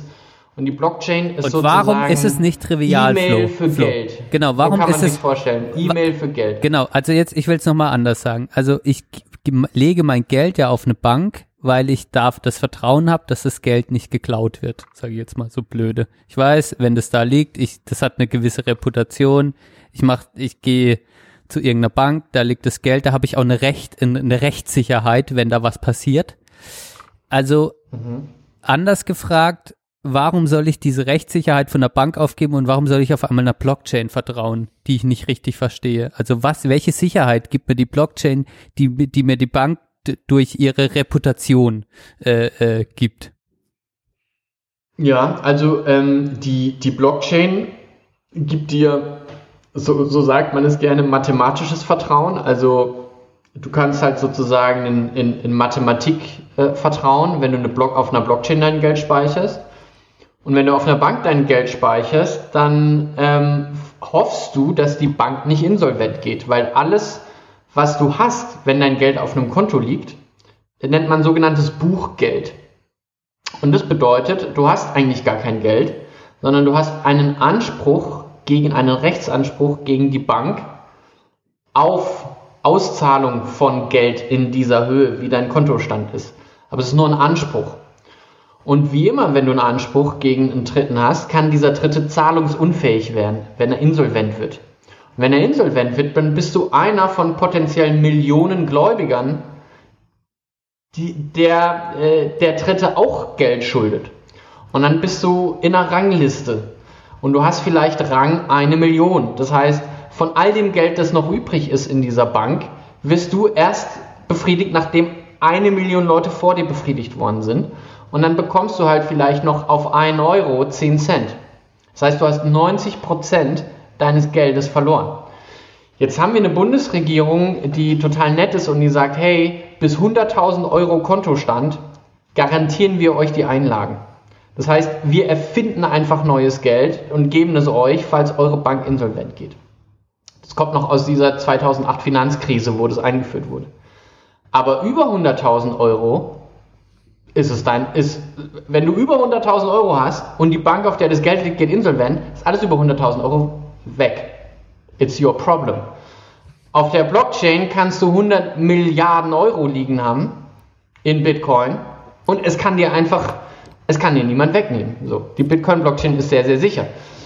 Es ist aber natürlich möglich, dass jemand sozusagen dich hackt und deine Wallet klaut. Und dann sind deine Bitcoins weg, dann sind deine 100 Milliarden weg, dann hast du Pech gehabt, dann kannst du auch niemanden verklagen, wahrscheinlich. Also du kannst Anzeige gegen Unbekannt erstatten, aber so, also Risiken gibt es natürlich nach wie vor, aber die, das ist dann individuelles Risiko. Die Blockchain als Geldspeicher an sich, zumindest die Bitcoin-Blockchain, ist unheimlich sicher. Wenn wir da gerade in diesem äh, Bereich noch kurz bleiben mit dem mit den mit den Einlagen und so wie wie was macht äh, das äh, oder ist das eigentlich auch eine Besonderheit, die äh, die sehr wichtig ist bei dem Bitcoin, dass der dass er tatsächlich eine begrenzte Anzahl hat? Oder ist das im Zweifel auch etwas, was was das ganze Ding jetzt, ne, wenn wir jetzt nur über Bitcoin sprechen, auch äh, ja tatsächlich auch begrenzt sozusagen erstmal. Also äh, also es, ne, es gibt ja nur oder es wär, wurde ja mit hineinprogrammiert, dass es nur eine bestimmte Anzahl gibt. So habe ich mir das abgespeichert. Wie wichtig ist das, dass das funktioniert, das ganze System? Ähm, also jetzt sprechen wir speziell über Bitcoin als ähm, sogenanntes Kryptoasset, wie man so schön sagt. Also Bitcoin ist äh, Asset ist der englische Begriff für Vermögenswert und ähm, äh, in diese ganze Blockchain-Welt ist natürlich wie alles, was mit Internet zu tun hat, sehr englischsprachig geprägt und äh, wird auch immer mehr im Deutschen benutzt. Deswegen sagt man grundsätzlich Asset und weil es eben ein äh, äh, auf der Blockchain beruht, die die Krypto, äh, Kryptographie benutzt, um, um Sicherheit zu generieren, spricht man äh, umgangssprachlich von einem Kryptoasset. Und Bitcoin ist ein sehr spezifisches Kryptoasset, das eben auf einer Blockchain lebt, nämlich auf der Bitcoin-Blockchain. Das muss man heute so qualifizierend sagen, weil es gibt viele, viele tausend Kryptoassets mittlerweile, also viele, viele tausend Bitcoin-Klone, könnte man sagen. Also sind keine Klone, die funktionieren ganz anders als Bitcoin größtenteils. Ähm, aber basieren alle auf einer sehr ähnlichen Technologie, liegen alle auf einer Blockchain rum und so weiter. Und Bitcoin hat eine bestimmte Ausgestaltung, wie man ein Kryptoasset ausgestalten kann.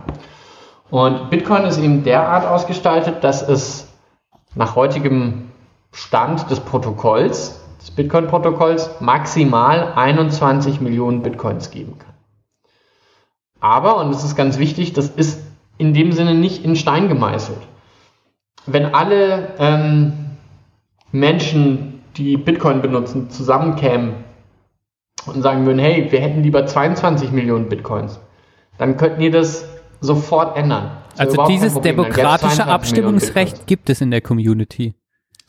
Also Ja, Bitcoin sowie alle anderen Kryptoassets sind absolut basisdemokratisch.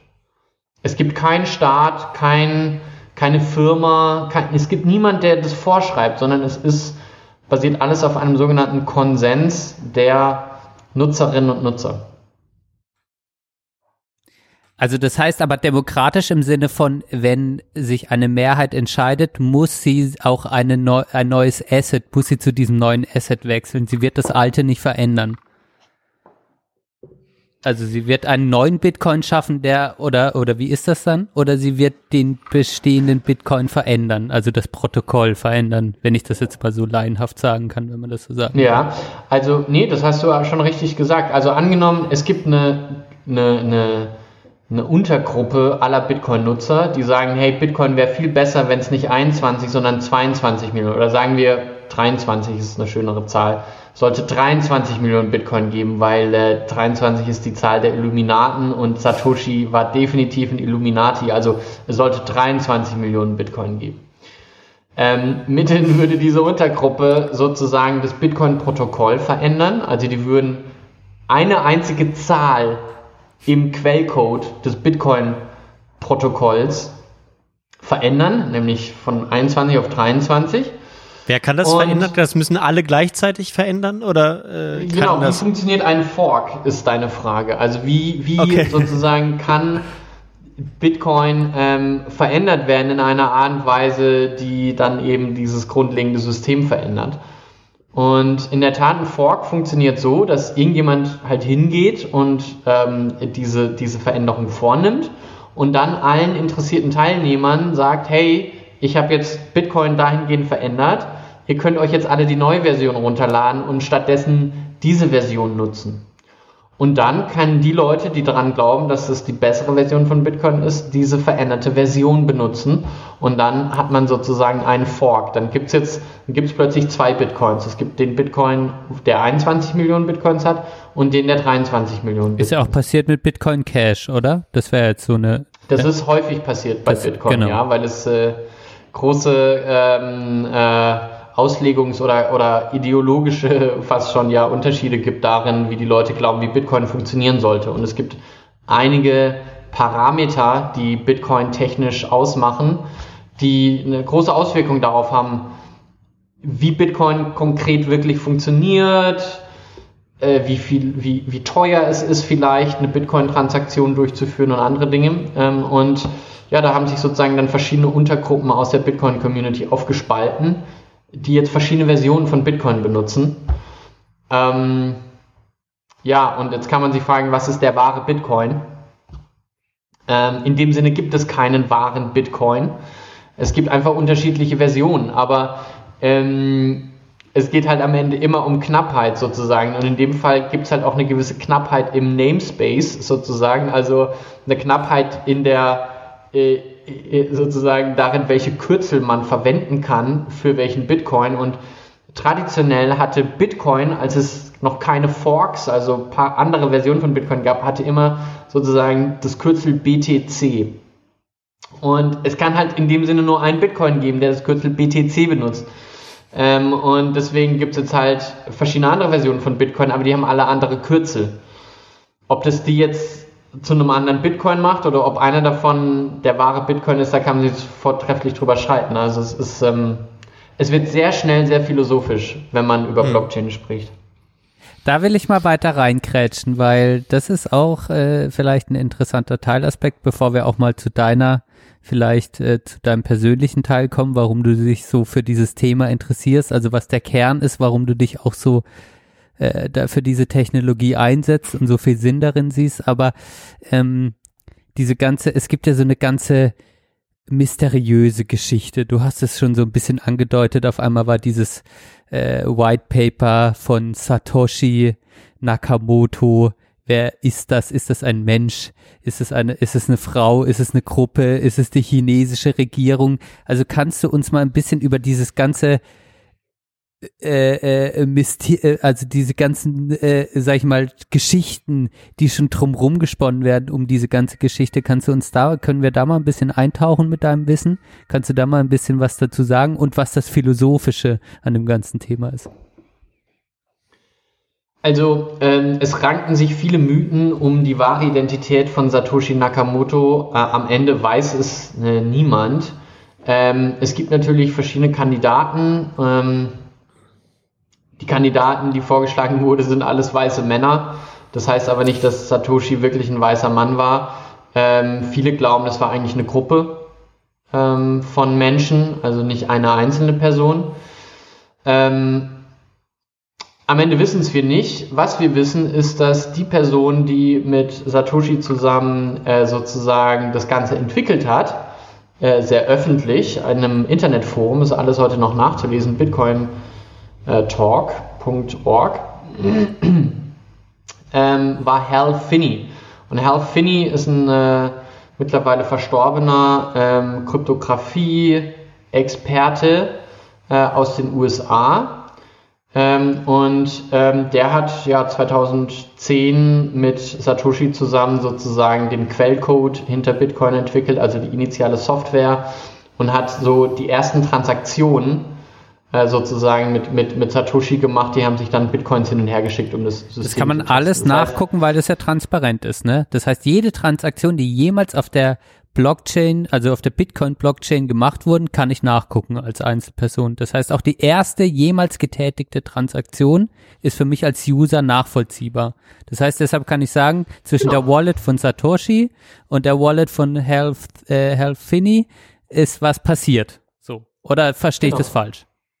Nee, das verstehst du genau richtig. Das Einzige, was du natürlich nie sicher weißt, ist, ähm, gehört jetzt die Wallet ABC äh, wirklich dieser Person? Also die, äh, die, diese ähm, Transaktionen auf der Bitcoin-Blockchain sind immer pseudonym, das heißt, äh, die, die, du bist dort nicht angemeldet mit einem Namen oder mit deiner E-Mail-Adresse, sondern du hast einfach wie so eine Art Nummernkonto und ähm, es wird natürlich irgendwie evident aus sozusagen diversen Postings äh, auf Internetforen, dass jetzt höchstwahrscheinlich diese Adresse dieser Person gehört, aber abschließend wissen tust du das im Prinzip nie.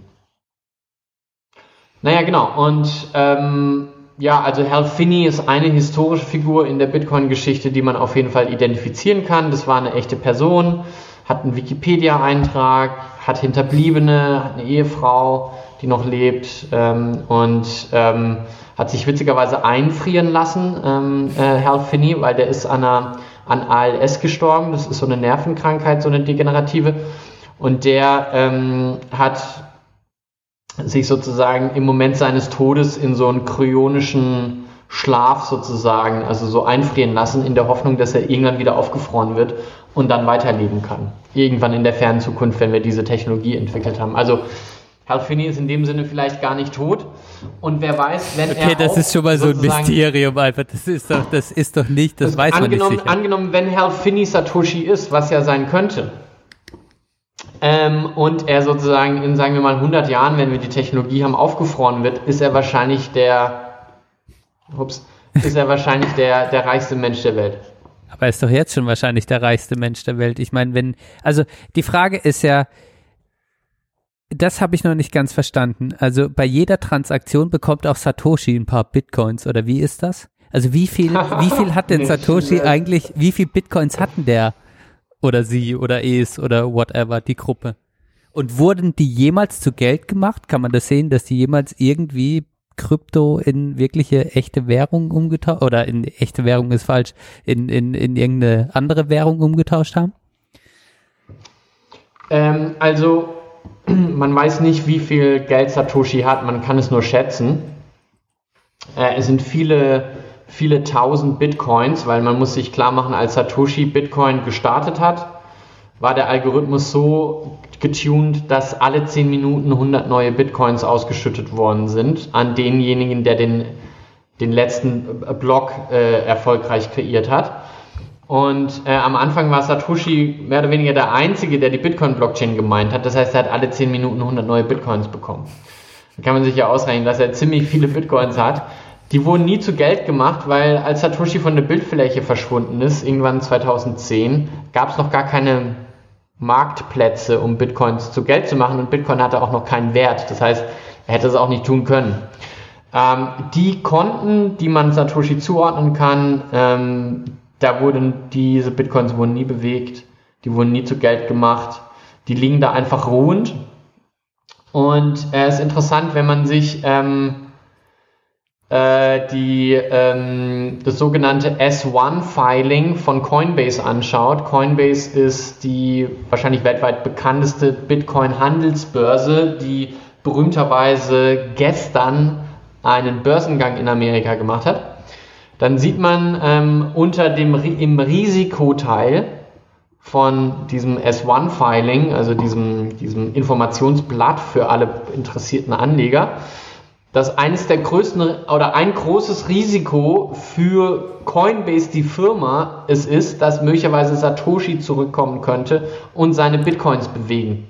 Weil das könnte den Bitcoin-Preis so nach unten drücken, dass damit auch die sozusagen Coinbase, die Firma, plötzlich nicht mehr äh, profitabel arbeiten kann. Also, weil, weil er Ein- eigentlich es ist ein so, echtes Risiko für die weil, Firma. weil er, weil er dann seine, ja, seine Coins au, auf den Markt bringt und damit Genau. die, die, das Angebot, äh, Er könnte die erhöht. auf den Markt bringen, aber das, das ist nicht mal das größte Risiko. Das größte Risiko ist, dass Satoshi plötzlich eine stinknormale Person ist, die Meinungen hat. Mhm. Ja, die eine bestimmte Einstellung zu irgendwas hat. Und diese bestimmte Einstellung, egal ob sie A, B oder C ist, wird genauso viele Menschen verärgern, wie sie sie glücklich macht. Und plötzlich ist Bitcoin sehr angreifbar geworden. Okay.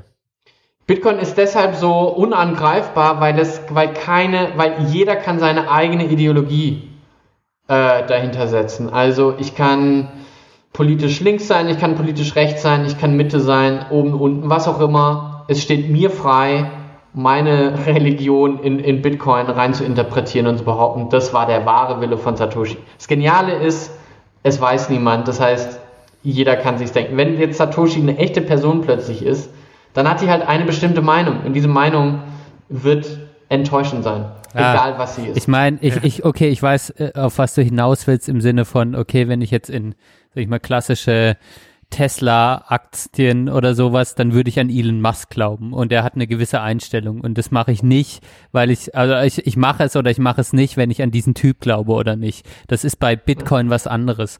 Okay, aber, aber, ähm, aber bleiben wir doch nochmal da. Also da wird's ja schon so philosophisch, aber also jetzt sind wir bei diesem Thema, wir sprechen eigentlich nur über Kryptowährung, Assets, die irgendeine Art von, äh, sage ich mal, gehandelt werden. Ähm, aber ähm, bei Bitcoin ist es ja auch eine reine Geldwährung, aber es gibt jetzt andere Assets, die auch noch viel mehr können, zum Beispiel der Ethereum Coin oder Ether. Und ähm, und was ist jetzt diese zweite Generation, wo du dich ja auch reinzählst und wo du so angefangen hast, irgendwie so Begriffe wie Legal Tech stehen bei dir, Law, Code and Policy, also äh, auf deinem Twitter-Account. Also was ist in dieser zweiten Generation und was ist jetzt in dem, was, was, was dich so an diesem Thema gecatcht hat? Was bist du in diesem Teil und, und was macht und, und was ist das Potenzial von dieser zweiten Generation zur ersten? Also ähm, sozusagen der, was, was die zweite Generation gebracht hat im Vergleich zur ersten, war, dass die erste, also die erste Generation war einfach Bitcoin, Punkt. Und Bitcoin hat auch ein paar Klone, zum Beispiel Litecoin. Litecoin ist sozusagen, sein, der Werbeslogan von Litecoin ist, wenn Bitcoin Gold ist, sind wir Silber. So. Ich, äh, Ja, ich besitze auch einen Litecoin, glaube ich. Ich weiß aber gar nicht warum. Ja, Habe ich also- einfach mal für 30 Euro oder so eingekauft damals. Genau, das Geniale an Litecoin war es, dass es einfach so viel billiger war irgendwann als Bitcoin und den Leuten nicht klar war, dass es völlig egal ist, ob ich jetzt einen ganzen oder einen halben Bitcoin besitze. Hauptsache, ich besitze Bitcoin. Äh, sondern die dachten, ey, oh, Bitcoin ist so teuer, das kann ich mir nicht leisten. Ich kaufe mir jetzt Litecoin, also ich kaufe mir einfach Silber statt Gold.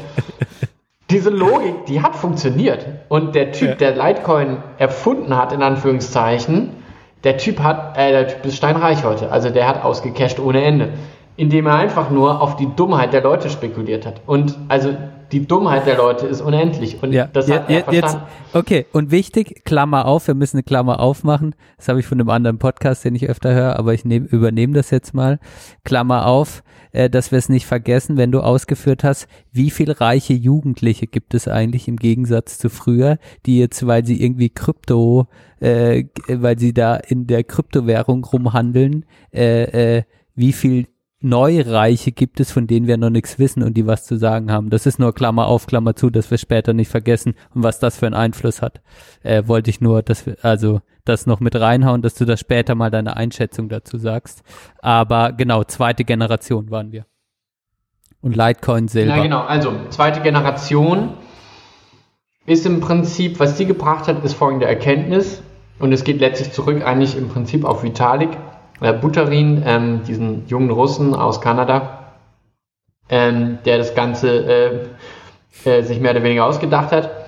Ähm, und zwar, dass man ähm, dieses Konzept einer Blockchain, die in dem Fall Bitcoin antreibt, äh, generalisieren kann und sagen kann, okay, ich kann so eine Blockchain benutzen, nicht nur um die Kontostände über eine konkrete Währung, also in dem Fall Bitcoin, zu führen, sondern ich kann ähm, Buch führen über alles eigentlich. Ich kann eigentlich ein, ein, ein, ähm, sowas wie einen dezentralen Weltcomputer bauen. So ungefähr war der Werbeslogan damals 2014 von Ethereum. Also eine, eine, ein Ledger, also ein, ein geteiltes Buch, in dem ich über jeden beliebigen Zustand, nicht nur ein konkretes Konto über eine bestimmte Währung, sondern über alles Buch führen kann. Das Wetter ähm, und äh, vielleicht über die Herkunft von Lebensmitteln oder über ähm, Pässe und Identitäten von Menschen oder über Verwaltungsvorgänge in der deutschen Verwaltung,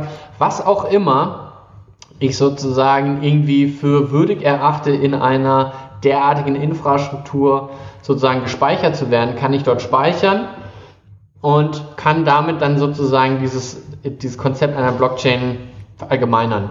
Und, Und warte, Flo, Prinzip Flo, und ja. damit quasi, also der Sinn ist dann zum Beispiel zu sagen, ähm, ich speichere meinen Tauchschein, mein Tauchscheinzertifikat auf einer Blockchain und muss dafür nicht mehr das bei Paddy zer zertifiziert haben. Irgendwie, die sind der vertrauensgebende, äh, die vertrauensgebende Institution. Äh, Schönes äh, Beispiel, wo alle jetzt connecten können. ja, ja, oder keine Ahnung was. Irgendwas anderes. Meinen Führerschein oder keine Ahnung was. Aber was ist der Ja, Sinn genau. dahinter? Ich brauche keine Institution mehr, sondern aber wie schafft, wie, wie schafft die Blockchain dieses Vertrauen? Also warum brauche ich dann Paddy nicht mehr? Das ist nochmal die, die Rückfrage zu am Anfang. Nein, du brauchst Paddy noch. Du brauchst ja Paddy als derjenige, der zertifiziert, dass du äh, dir mal die Mühe gemacht hast und eine Woche lang tauchen gelernt hast. Genau. Okay. Also Paddy ist diese weltweite Tauchorganisation. Wo Okay, es es gibt auch noch ein Konkurrenzunternehmen, äh, glaube ich. Danke, ja. Ich, ich muss noch, ich habe meinen Tauchschein, ich habe den da gerade irgendwo, ich muss den noch zertifizieren lassen. Ja. Ich habe das damals vergessen, deshalb muss ich dran denken. Aber ja. Äh, Okay. Ja, genau. Also, ähm, also du brauchst immer noch den, die ausstellende Behörde oder die ausstellende Stelle, die sagt, ja, in der Tat, also diese Person kann tauchen. Aber was du nicht mehr brauchst, ist ähm, entweder, dass Paddy eine Art Drucker betreibt, wo sie dann so ein Papier ausdrucken und einen Stempel draufhauen und so weiter, weil das ist alles fälschungsanfällig. Das kennen wir zum Beispiel jetzt aus dem, ähm, aus dem Rezepthandel. Also wenn ich zum Beispiel mir eine Packung Tilidin besorgen will, ähm, dann äh, kaufe ich mir ein Fake-Rezept äh, für einen Bruchteil von einem Bitcoin im Darknet mit diesem Rezept, das irgendein Jugendlicher, der Nadeldrucker zu Hause hat, äh, ausgedruckt hat, gehe ich in eine Apotheke und bekomme eine Packung Tilidin zum Beispiel. Ja, also das ist ein reales Problem in Deutschland, weil wir uns halt nie die Mühe gemacht haben, ähm, sozusagen diese analogen Zertifikate ähm, zu digitalisieren. Ne? Also das, das heißt, Paddy braucht den Drucker nicht mehr. Aber ähm, Paddy braucht auch keinen eigenen Server mehr. Also Paddy muss auch nicht sozusagen, anstatt dieses Zertif Tauchzertifikat auszudrucken, ähm, äh, braucht auch keinen Server mehr, wo sie es hochladen digital und dir das dann irgendwie so zur Verfügung stellen. Ähm, und ähm, du brauchst auch nicht mehr sozusagen ähm, ein, ein E-Mail-Postfach oder einen persönlichen Speicher, wo du vielleicht diese digitale Datei von Paddy mit dem Zertifikat sozusagen drauf, drauf ab, äh, ja, lagerst, ähm, um, um sie wieder abzurufen und dann im, um sie im Zweifelsfall nicht zu finden, wenn du sie brauchst, sondern das Ganze wird gespeichert auf der Infrastruktur dieses neutralen Schiedsrichters, den ich am Anfang als, als Bild bemüht habe. Also diese, diese, dieses Ding, das einfach da ist sozusagen und dort äh, sozusagen ist neutral bei einem Dritten äh, das Ding gespeichert. Es kann eben auch nicht gedoublespendet werden, also in dem Fall kannst du es auch nicht beliebig kopieren und Johann auch ein Paddy-Zertifikat ausstellen, weil er auch mal gerne tauchen würde, sondern es ist halt einmalig, es ist äh, authentisch und so weiter und so fort. Das ist, was, was eine Blockchain hier sozusagen bringen kann. Und da kommt dann auch dieses, äh, die, dieser, dieser Bereich der, der Smart, also das ist dann eigentlich ja auch so ein, so ein Smart Contract dann im Grunde genommen, ne? Also, Also in der Logik dieser zweiten Generation von Blockchains ist sozusagen die Idee, es gibt diese Basis-Blockchain, das ist dieser Weltcomputer, in dem Fall Ethereum. Und auf dieser Basis-Blockchain kann ich kleine Blockchains kreieren für spezifische Anwendungen. Ah, okay. Und diese kleinen Blockchains sozusagen nennt man Smart Contracts. Und dort kannst du dann eben einen Smart Contract haben für Tauchscheinzertifikate. Der wird betrieben von Paddy. Dann hast du noch einen zweiten Tauchscheinzertifikat Smart Contract, der wird von diesem einen großen Konkurrenten von Paddy betrieben. Ich weiß nicht mehr, wie der heißt, aber den gibt's. Und dann hast du einen äh, Token Smart, dann hast du noch einen Smart Contract, der wird zum Beispiel von der Europäischen Zentralbank betrieben. Dort geben sie digitale Euros aus. Hast du einen anderen Smart Contract, der wird von der amerikanischen Notenbank betrieben. Dort werden digitale Dollars ausgegeben und so weiter und so fort. All das sind kleine Blockchains auf einer großen Blockchain. Okay. Und der, der Effizienz äh, steigende Effekt, den ich davon habe, ist, dass all diese völlig unterschiedlichen Applikationen auf ein und derselben geteilten Buchführungsinfrastruktur, nämlich der Ethereum-Blockchain, laufen. Und ich ähm, sozusagen in, in allen möglichen Transaktionen immer auf die gesicherten Daten zurückgreifen kann, ähm, die jetzt auf dieser, auf dieser Blockchain gespeichert sind. Und dadurch ergeben sich unfassbare Möglichkeiten und einen, einen kleinen, ein bisschen sehen wir zurzeit, was da möglich ist in diesem Decentralized Finance Bereich, DeFi, wo im Grunde gerade sowas passiert, ja, wo völlig separate Finanzanwendungen und, und Kryptoassets miteinander verschaltet werden, weil sie alle auf der Ethereum-Blockchain stattfinden.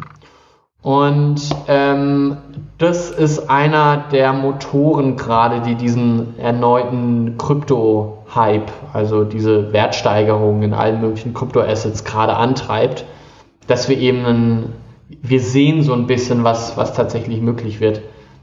Wenn, ähm, wenn alle eine so eine geteilte Infrastruktur nutzen. Ja, zwei Fragen habe ich dazu, das ist sehr interessant, aber das klingt schon wieder so zentralisiert. Ich habe eine, einen Weltcomputer. Klingt auf einmal voll zentral, macht mir irgendwie Angst. Ähm, aber warum ist der Weltcomputer doch nicht zentral?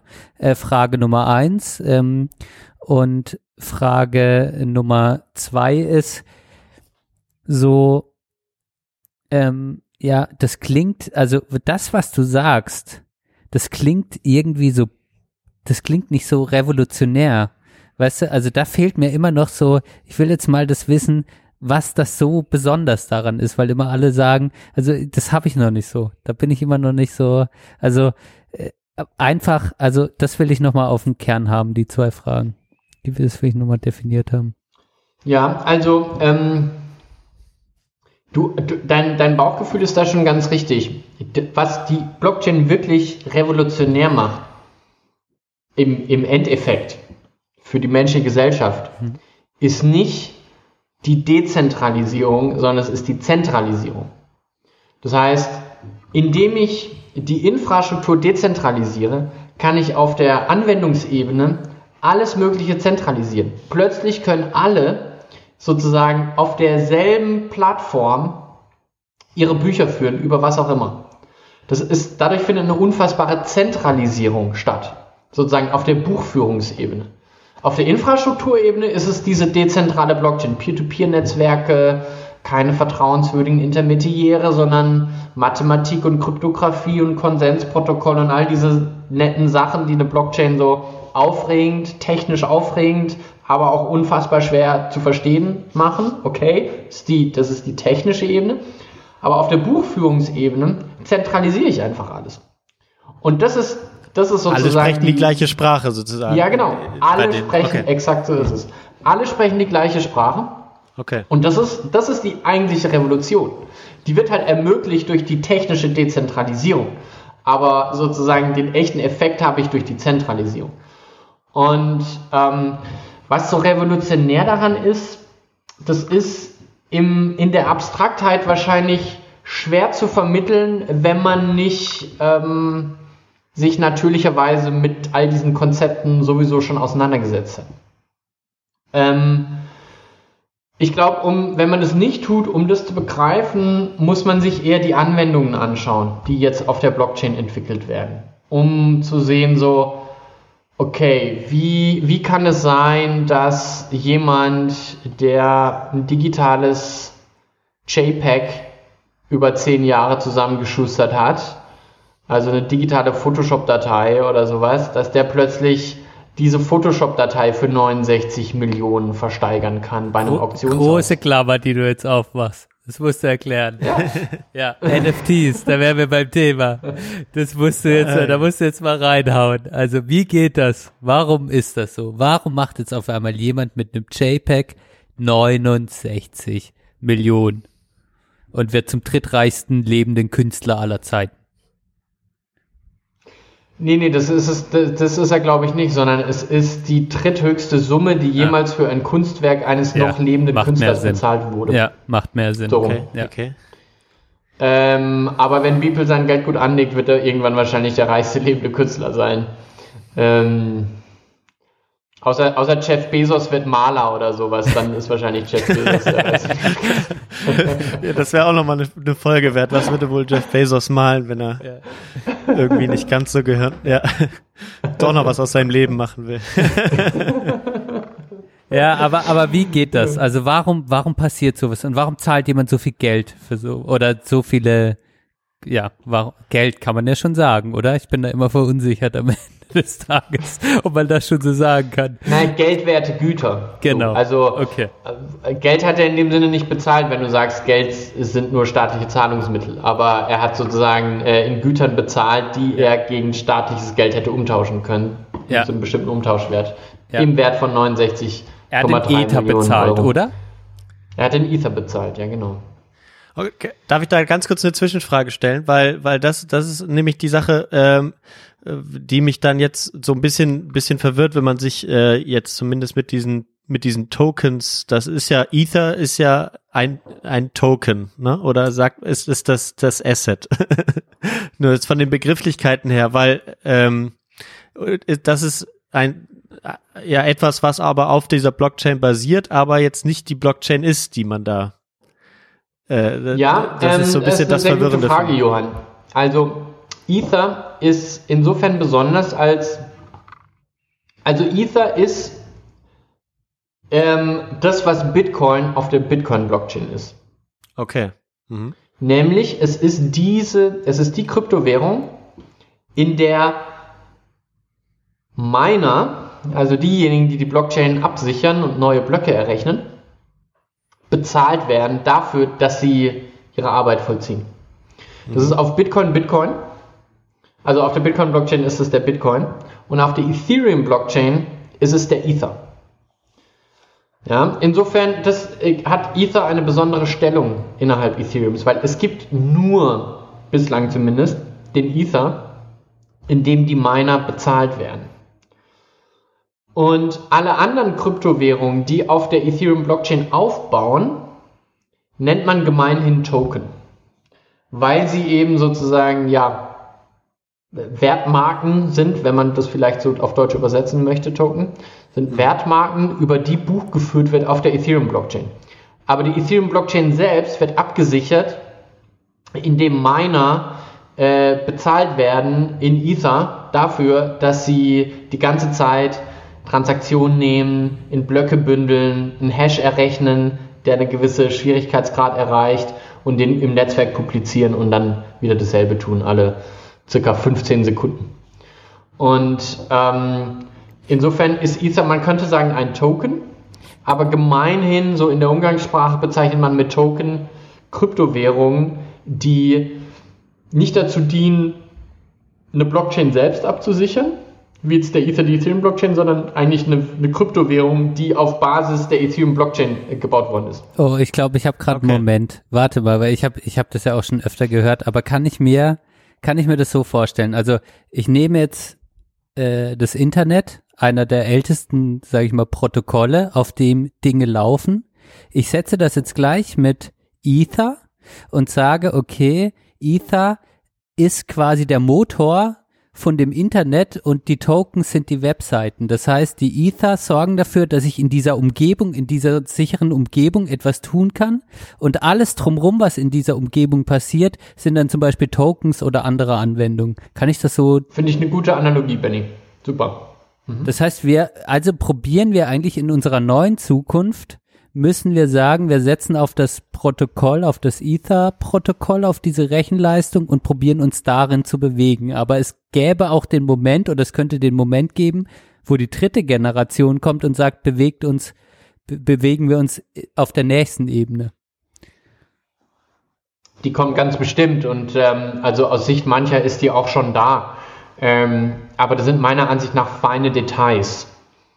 Ähm, ich weiß nicht, ob man die schon als dritte Generation bezeichnen kann. Nee, ich würde die nicht als Quantensprung bezeichnen. Nee.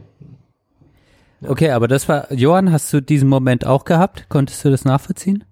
Ja, ja, das, das war, glaube ich, tatsächlich eine, eine ganz gute, äh, ganz gute Sache. Ich hatte jetzt, genau, das war für mich äh, immer dieser, äh, diese Frage, ähm, ne, weil, weil man dann, äh, weil wir hatten das ja schon angesprochen, das war sozusagen dieses, dieses Bild, das war dann ein, ein Token, der auf der Plattform äh, verkauft äh, wurde in Ether, äh, wurde dann bezahlt.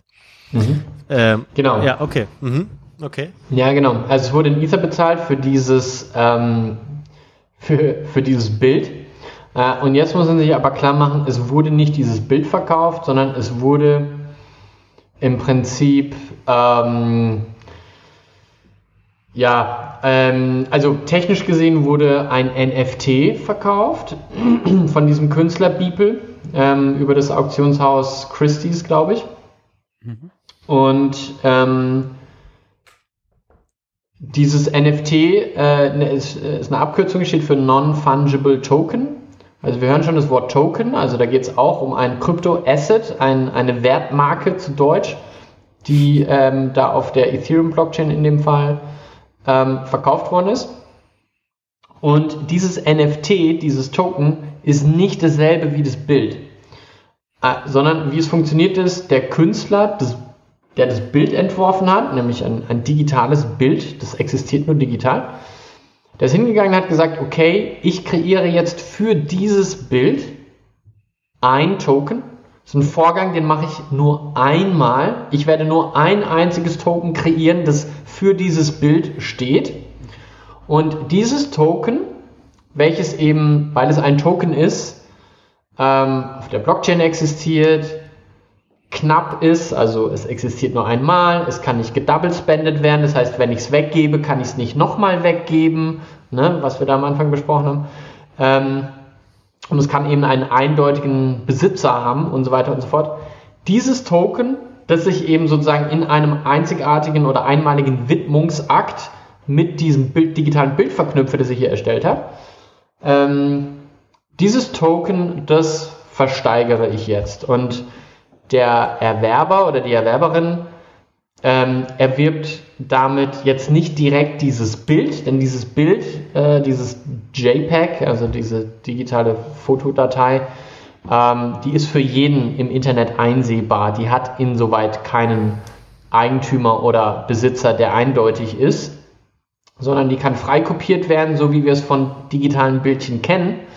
Aber sozusagen das damit korrespondierende NFT-Token, welches es nur einmal gibt, das sozusagen versteigere ich.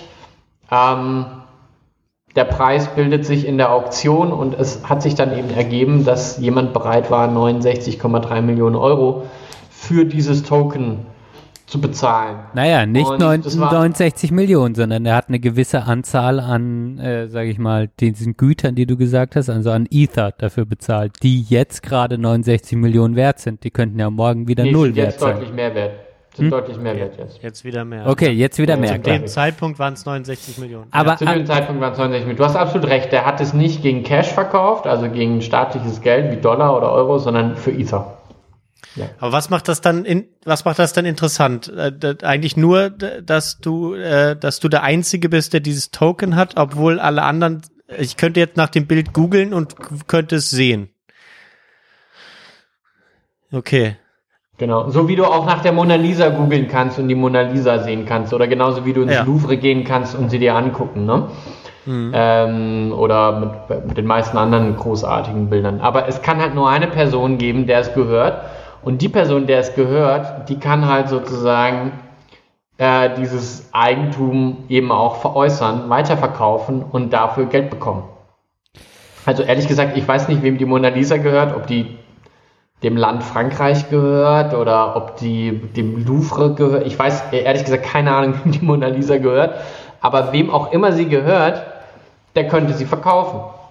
Es ist halt die Frage, hat die Mona Lisa überhaupt einen Preis sozusagen? Ne? Also wie viel ist die Mona Lisa wert? Aber ich bin mir sicher, es gäbe ein paar Leute, äh, Bill Gates und Jeff Bezos und Elon Musk, die würden sich drum kloppen, die zu kaufen, wenn sie einen Preis Ja. hätte. Aber wahrscheinlich ist sie gar nicht bepreisbar.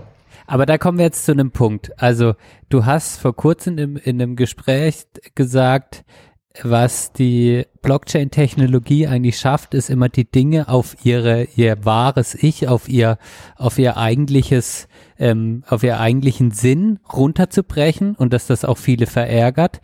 Das heißt jetzt mal äh, auf diesen Kunstmarkt gesprochen ist es ja, sage ich mal, du zahlst jetzt einen gewissen Wert für etwas und es sind nur noch Zahlen. Es ist ein kryptografischer Code, der eine Einmaligkeit hat, aber es ist gar nichts mehr Sinnliches wie dieses Bild. Deine Argumentation war, wie ich es damals verstanden habe, ja, wenn ich aber ins Museum gehe, dann habe ich zwar diesen sinnlichen Austausch zwischen dem Künstlerbild und äh, dem, dass ich es angucke, aber die Deutsche Bank besitzt vielleicht dieses Bild und deren einzige Ziel ist es, dass sie Geld anlegen kann in, in Kunstobjekt, äh, damit sie es irgendwie eine Wertsteigerung hat. Das hat diese zwei Dimensionen.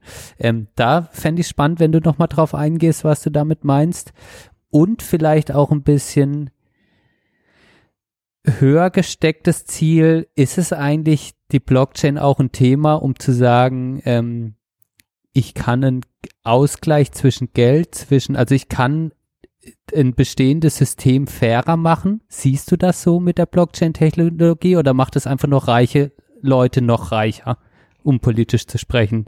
Die zwei Themenfelder will ich mal noch anreißen. Ja, also ähm, zu dem Thema, also das Thema NFTs spaltet wirklich ähm, oder provoziert viele äh, Leute, ähm, weil die Leute eben denken, wie, wie kann es sein, dass jemand für ein Nullum, also für einen abstrakten Eintrag auf der Blockchain, der jetzt keinerlei, den kann man nicht angucken, den kann man nicht anfassen, der hat keine sinnlichen Wirkungen auf mich, dass jemand dafür bereit ist, Millionen zu bezahlen. Und ähm, das ist zunächst mal nachvollziehbar, dass man so denkt, aber ich glaube, ein, ein, viel äh, produktiverer Blick darauf ist eben zu sagen, dass man ähm, jetzt Kunst sozusagen aufteilen kann in äh, die, das Eigentum an einem Kunstwerk und dem Genuss eines Kunstwerks. Und diese Aufteilung hatten wir im Prinzip aber eigentlich auch schon davor, weil die Bilder, die in einem Museum hängen, die gehören auch irgendjemandem und es ist für irgendjemanden eine fette Wertanlage. Aber äh, hängen tut's im Museum und genießen kann es somit jeder. Also es ist uns gar nicht so fremd eigentlich vom Konzept her. Das Ganze, was NFTs machen, ist das auf den digitalen Raum zu transportieren. Und damit kommen viele Leute nicht klar zu sagen, okay, hier erschafft jemand ein digitales Kunstwerk, ein JPEG, ja, das kann jeder sich rumschicken und angucken wie davor. Aber jetzt gibt es eben noch dieses korrespondierende Token und das kann halt nur einer besitzen. Ja, okay, da kann man sich jetzt furchtbar drüber aufregen, aber für mich ist es total einleuchtend, dass das ja. existiert. So. Ich würde mich eher darüber aufregen, dass, dass man jetzt diese, diese Besitztümer ins Digitale noch äh, übertragen äh, muss, unbedingt. Äh, ne? Aber ja. ähm, da, das, äh, aber klar, mhm. das macht ja eigentlich ist es ja nur konsequent. Äh, es ist eigentlich nur konsequent und mhm. ich finde es auch ein bisschen so schwierig, sich drüber aufzuregen, weil ich meine, mein Gott, jetzt haben Künstler halt mal irgendwie Glück und kriegen irgendwie. Oh. Ja, ups, das war aus Versehen, ja. Äh, jetzt haben Künstler mal ein bisschen Glück und kriegen irgendwie Geld und die Leute haben nichts Besseres zu tun, als sich drüber aufzuregen. Wo ich mir so denke, hm. ey, come on, wirklich, weißt du, ich meine, kann sich über viel aufregen, dass, dass Jeff Bezos ähm, nur in, in der Pandemie noch reicher wird, weil alle Leute online bestellen ja, müssen. Aber ja, was für Künstler, also hast du das Gefühl, es findet eine und das wäre auch die Klammer zuvor hin, wer, also findet eine, glaubst du, es findet eine, sagen wir mal, wenn man die Entwicklung nimmt, reiche Leute werden immer reicher, arme Leute werden immer ärmer. Hast du das Gefühl, dass die Entwicklung, die gerade quasi mit diesem ganzen äh, äh, mit der ganzen äh, Blockchain-Technologie, mit NFTs und mit Bitcoin und mit Ethereum und mit dem Ganzen, was da auch gehandelt wird, dass da auch ein Ausgleich von Geldströmen stattfindet oder dass wirklich die reichen Leute eher reicher werden, immer noch reicher werden und die Armen noch ärmer werden. Also kann, es steckt da auch eine Art von Potenzial von Vermögensausgleich drin oder nicht? Sowas wie eine Erbschaftssteuer, nur äh, die, die Leute holen sich ja, quasi also selber. Das ist ähm, eine gute Frage. Grundsätzlich, ich antworte mal so, grundsätzlich hat Bitcoin äh, und viele andere Kryptoassets wie Ether und so weiter haben ein, ein, ein tief demokratisches Potenzial im Prinzip, weil es gibt im Gegensatz zu jetzt, weißt du, also in der alten Welt war es so, dass der Zugang zu Investments, die eine gute Rendite erwirtschaften, eigentlich einer kleinen Elite vorbehalten war. Ja, Du hast nicht nur ein Bankkonto gebraucht, du hast auch einen Broker gebraucht, du hast alle möglichen Dinge gebraucht, um dann in der Lage zu sein, zu sagen, nee, ich kaufe mir jetzt Apple-Aktien oder ich investiere in das und das Immobilienprojekt, das jetzt dort in der Stadt hochgezogen wird, wo irgendwie dann ein paar Leute dran partizipieren oder, oder ähm, ich, ich habe die Möglichkeit in... Ähm, weißt du, in, in, in Google und Amazon zu investieren, als sie noch gar nicht an der Börse gelistet waren, also sogenannte Early Stage Startups und so weiter und so fort. All diese Investmentmöglichkeiten waren extrem, sind heute noch extrem exklusiv. Und Kryptowährung kann wirklich jeder kaufen. Also, es gibt auch noch Dinge, die, die, die, die es schwierig machen, aber sehr viel zugänglicher als viele andere Sachen und gleichzeitig kranke Renditen, die da teilweise drinstecken. Also insofern richtig cool. Die Realität ist aber, so, das ist das Grundsätzliche. Die Realität ist aber, dass, ähm, ich sag mal, die größten Profiteure von diesem Wertzuwachs, den Kryptowährungen erreicht, äh, kreiert haben, trotzdem noch wahrscheinlich weißen Männern zugeflossen ist. Warum?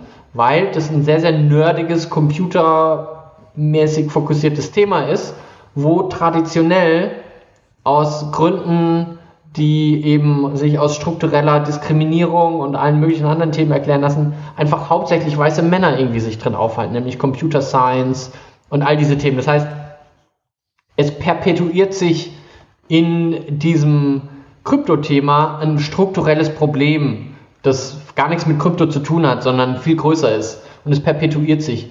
Insofern ist es nicht so, dass die mega Gerechtigkeit hergestellt wird oder sowas durch die Kryptoassets. Das ist so der, der eine Aspekt und der andere Aspekt ist, es gibt einen sogenannten Gini-Index, nennt man das. Und ähm, der Gini-Index ist so ein Versuch, die Gerechtigkeit von Vermögensverteilungen zu messen. Und wenn du dir den Gini-Index von Bitcoin anguckst und von Ether und so weiter, dann siehst du, dass es eine enorm hohe Vermögenskonzentration gibt bei sehr wenigen Leuten. Das heißt, die meisten Bitcoins gehören ein paar wenigen Leuten. Die meisten Ether gehören ein paar wenigen Leuten. Es ist jetzt nicht super demokratisch im Netzwerk verteilt und alle haben ungefähr gleich viel Ethers und Bitcoins, sondern nee, es sind ein paar wenige. Und nach gewissen Hochrechnungen gibt es derzeit weltweit ca. 50 Kryptomilliardäre. Also ca. 50 Leute, die Milliardäre geworden sind durch Kryptowährung. Das, sind jetzt, ist nicht, das ist nicht so viel. Dafür, dass insgesamt über 2 Trillionen Euro äh, mittlerweile geflossen sind ähm, in, die, in die Kryptowährung.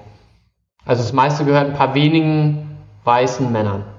Aber nicht nur. Also zum Beispiel ähm, äh, Metakovan, der Typ, der sich dieses äh, Beeple NFT gekauft hat für 69 Millionen, der ist nicht weiß. Er ist auch ein Mann, aber ist immerhin nicht weiß.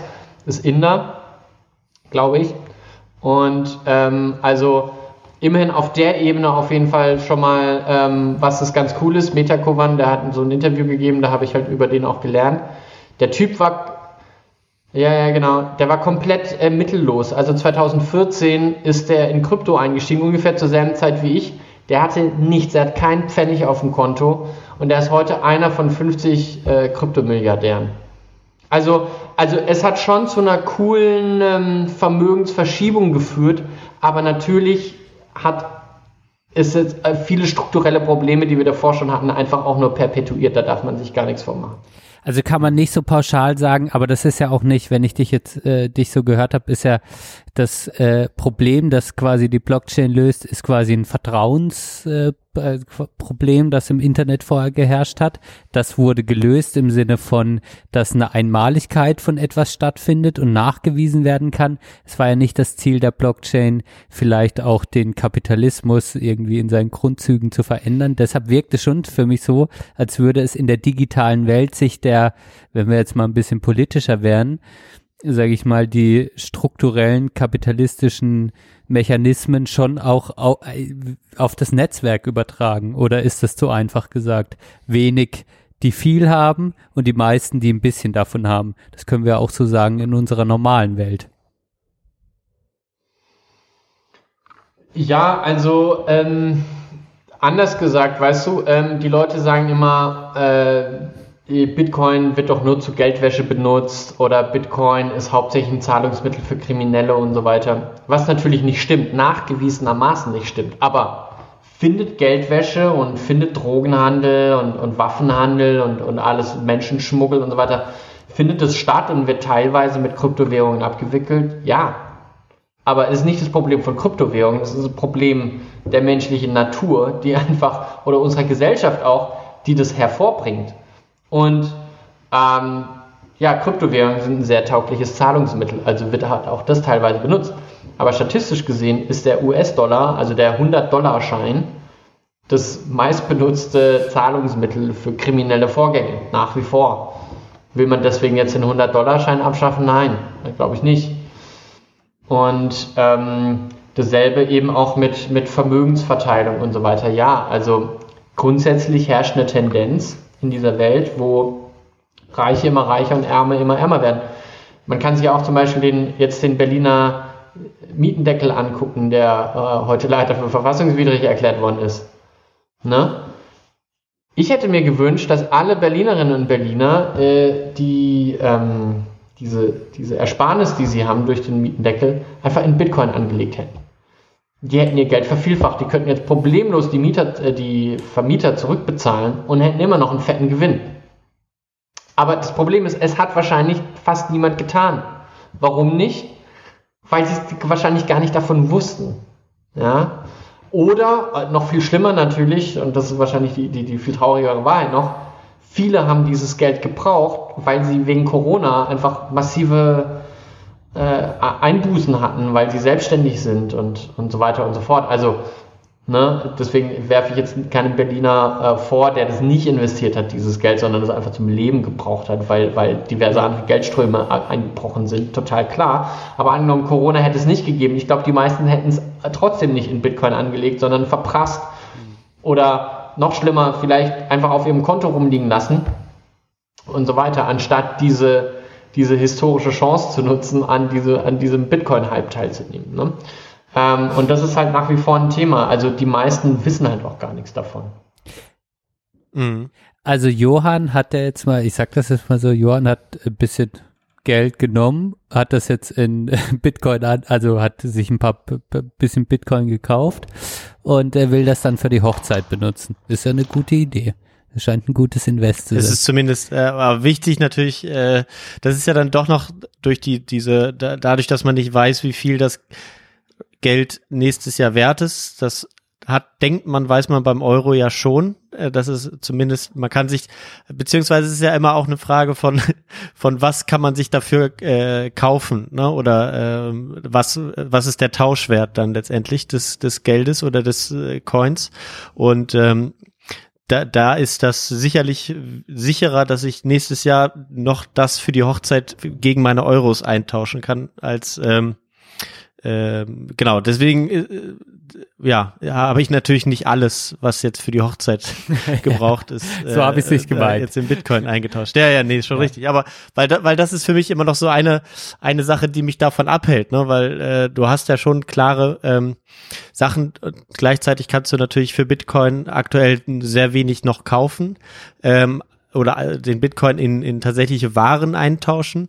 Und wenn du das, die Bitcoins in Euros eintauschst, dann hast du das Problem mit äh, der Versteuerung. Mhm. Ähm, wo ich mir auch noch gar keine Gedanken drüber gemacht habe. Jetzt hört hoffentlich äh, da keiner zu, aber ähm, das, das muss, da muss man natürlich irgendwie auch aufpassen. Ne? Ähm, aber ja, das, das ist so eine Sache. Aber erzähl du fertig. Ja, sorry, fertig. Nein, nein, das ist, also wir sind jetzt, glaube ich, auch an einem Punkt, ähm, wo ich vielleicht, wo wir gegen Ende kommen, wo ich schon mal, äh, mhm. schon mal mehr verstanden habe, aber wo ich dich nochmal fragen wollte, Flo, also ich, wir kennen, also ich weiß ja auch natürlich, du äh, äh, hast schon viel davon erzählt, schon sehr ja, einfach sehr, ja, überzeugt, auch schon viel früher. Ich sag mal so, ich saß schon, ich kann so sagen, 2015, 2016 saß ich schon beim Bruder gegenüber, der einfach gesagt hat, hey, das ist eine Technologie, also du hast uns probiert zu überzeugen, was das Besondere daran ist.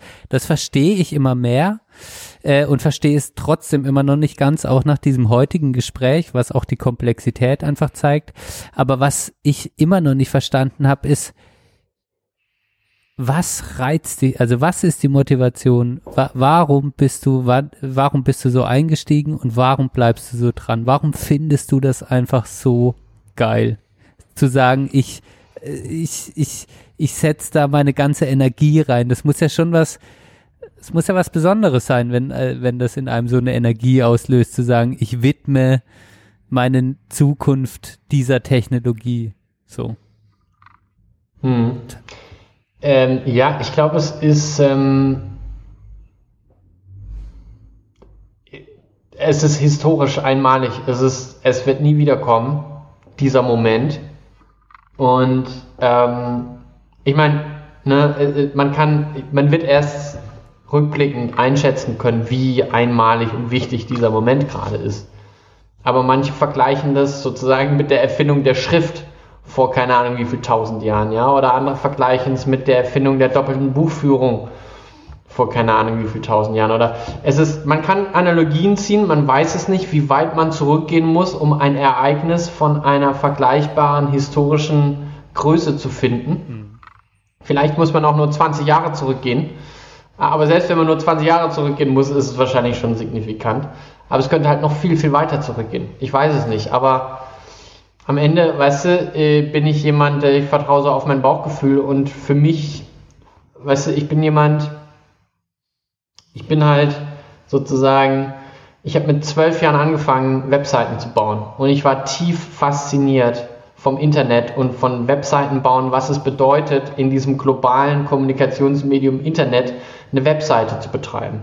Ja, was, was die Möglichkeiten, dass plötzlich jeder weltweit kann so ein Domain eingeben in den Browser und findet genau diese Webseite, wo ich einen Schmarrn draufschreibe, sozusagen. Das hat mich total geflasht und ich habe durch viele tausend Stunden an, an Programmierung von Server und Frontend und bla und hier und da, habe ich einfach ganz tief in mir drin verstanden, wie Internet funktioniert. Also nicht die ganz zugrunde liegenden Protokolle, sondern sozusagen Apps im Internet, also wie funktioniert eine Web-Applikation, was ist ein Server, wie, was passiert, wenn ich eine Adresse in der Browserzeile eingebe und am Ende erscheint eine Webseite auf dem, auf, auf dem Bildschirm. Was passieren, was wie viele kleine Dutzend Zwischenschritte sind da notwendig mit IP-Adressen und Domains und DNS und, und HTML und Rendern und all diese kleinen Millionen Sachen, die da passieren, die sind ganz tief in mein Bewusstsein eingesackt, was da passiert.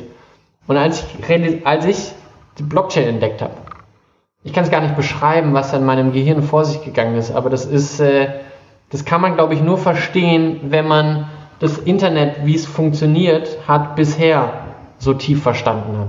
Dann, dann stellt sich gar keine Frage, wie krass das ist. Weil es, es ist eine radikal andere Art und Weise, Dinge zu tun, technisch gesehen, wie sie bisher funktioniert haben.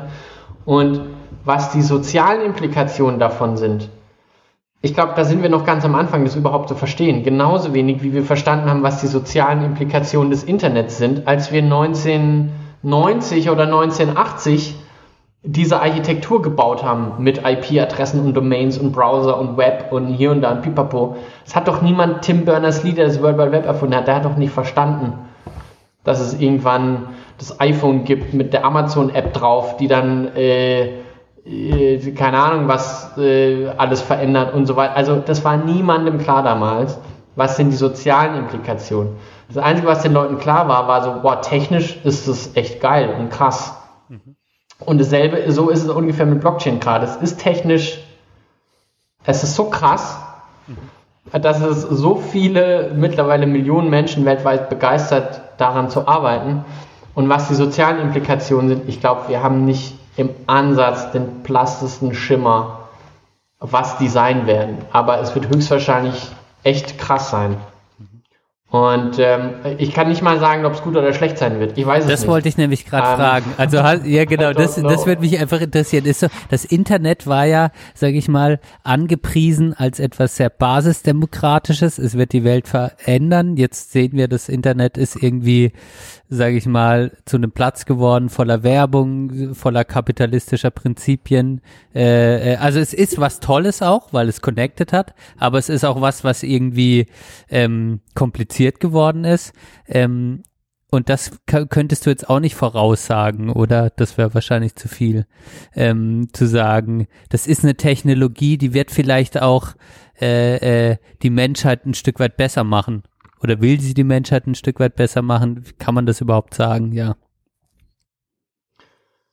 Es wird auf jeden Fall vieles verändern. Ob es die Menschheit besser macht oder nicht, hängt auch von den Menschen selber ab. Weil all, all den, all den, an all den Punkten, wo das Internet schlecht ist, ist es ja ein Ergebnis der Unmündigkeit der Menschen. Ne? Das Internet, ich meine, warum ist Facebook so mächtig? Ja, warum haben wir alle noch nicht unseren scheiß Facebook-Account gelöscht? Sag's mir. Warum, warum ist noch WhatsApp auf eurem iPhone? Warum benutzt ihr fucking Instagram? Wa wa warum benutzt ihr alles? Das, das, wir geben ja Facebook die Macht.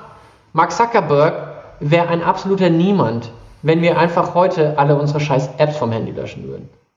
So, ne? So, das heißt, die, dort, wo das Internet schlecht ist, ist es, weil wir uns unmündig machen. Oder weil Und wir manipuliert werden oder weil wir davon abhängig gemacht werden auch. Klar, so kannst du es auch sehen. Klar, ich bin immer mündig. Ja, ich ja. kann immer jemandem die Schuld geben für mein Unglück. Ja. ja. ja. Macht mir auch Spaß. Ja. Aber am Ende muss ich halt auch in den Spiegel schauen. Und ähm, mit Krypto ist es halt genau dasselbe. Dort, wo Krypto schlecht sein wird, ist es, wo Menschen unmündig sind und sich nicht äh, sozusagen ähm, selber drum kümmern, ihre Krypto-Assets zu managen, sondern sie halt wieder an irgendjemanden Dritten geben. Das ist die Realität. Nee, da würde ich es ja an einen Smart Contract dann geben. Ja.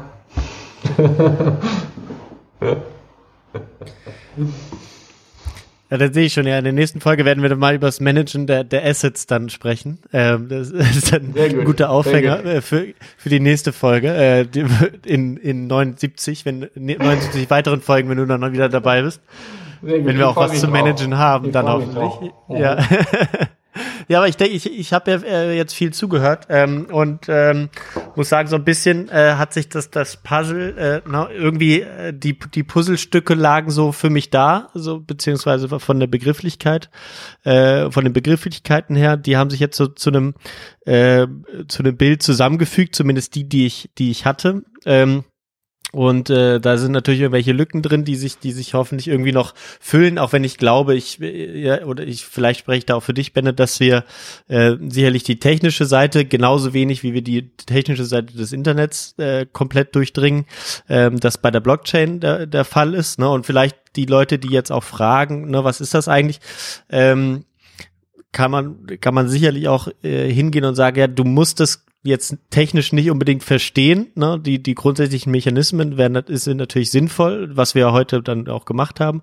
Ähm, aber ähm, alles, was darüber hinausgeht, und ich glaube, das ist ja auch dann eine Sache, wo du dich für einsetzt, eben, dass dann aus, aus dieser, aus dieser Möglichkeit, die die Blockchain uns gibt, auch tatsächlich auch positive Dinge ja auch entstehen. Ne? Du berätst die Bundesregierung, äh, wenn ich es richtig, oder äh, zumindest bist du mal, hast du ne, was da in dieser Hinsicht gemacht und versuchst zumindest den Leuten das näher zu bringen und auch zu zeigen, hey, hier, das könnten wir alles damit machen. Ähm, und ähm, das finde ich natürlich immer äh, einen schönen Ansatz, auch abseits dieser ähm, ja, kapitalistischen Und das finde ich auch wichtig, also ähm. das eigentlich, und das wäre mal noch ein Appell an die, sage ich mal, an die etablierten Medien, so Leute auch wie mein Bruder, der beim Blockchain Bundesverband, ich weiß nicht, ob du da noch aktiv bist, ähm, weil von deinem Twitter-Account irgendwie nicht mehr ersichtlich, aber auf jeden Fall, wenn, dass solche Leute auch mal irgendwie Platz finden im, keine Ahnung, äh, ja, mal zu Lanz eingeladen werden oder so.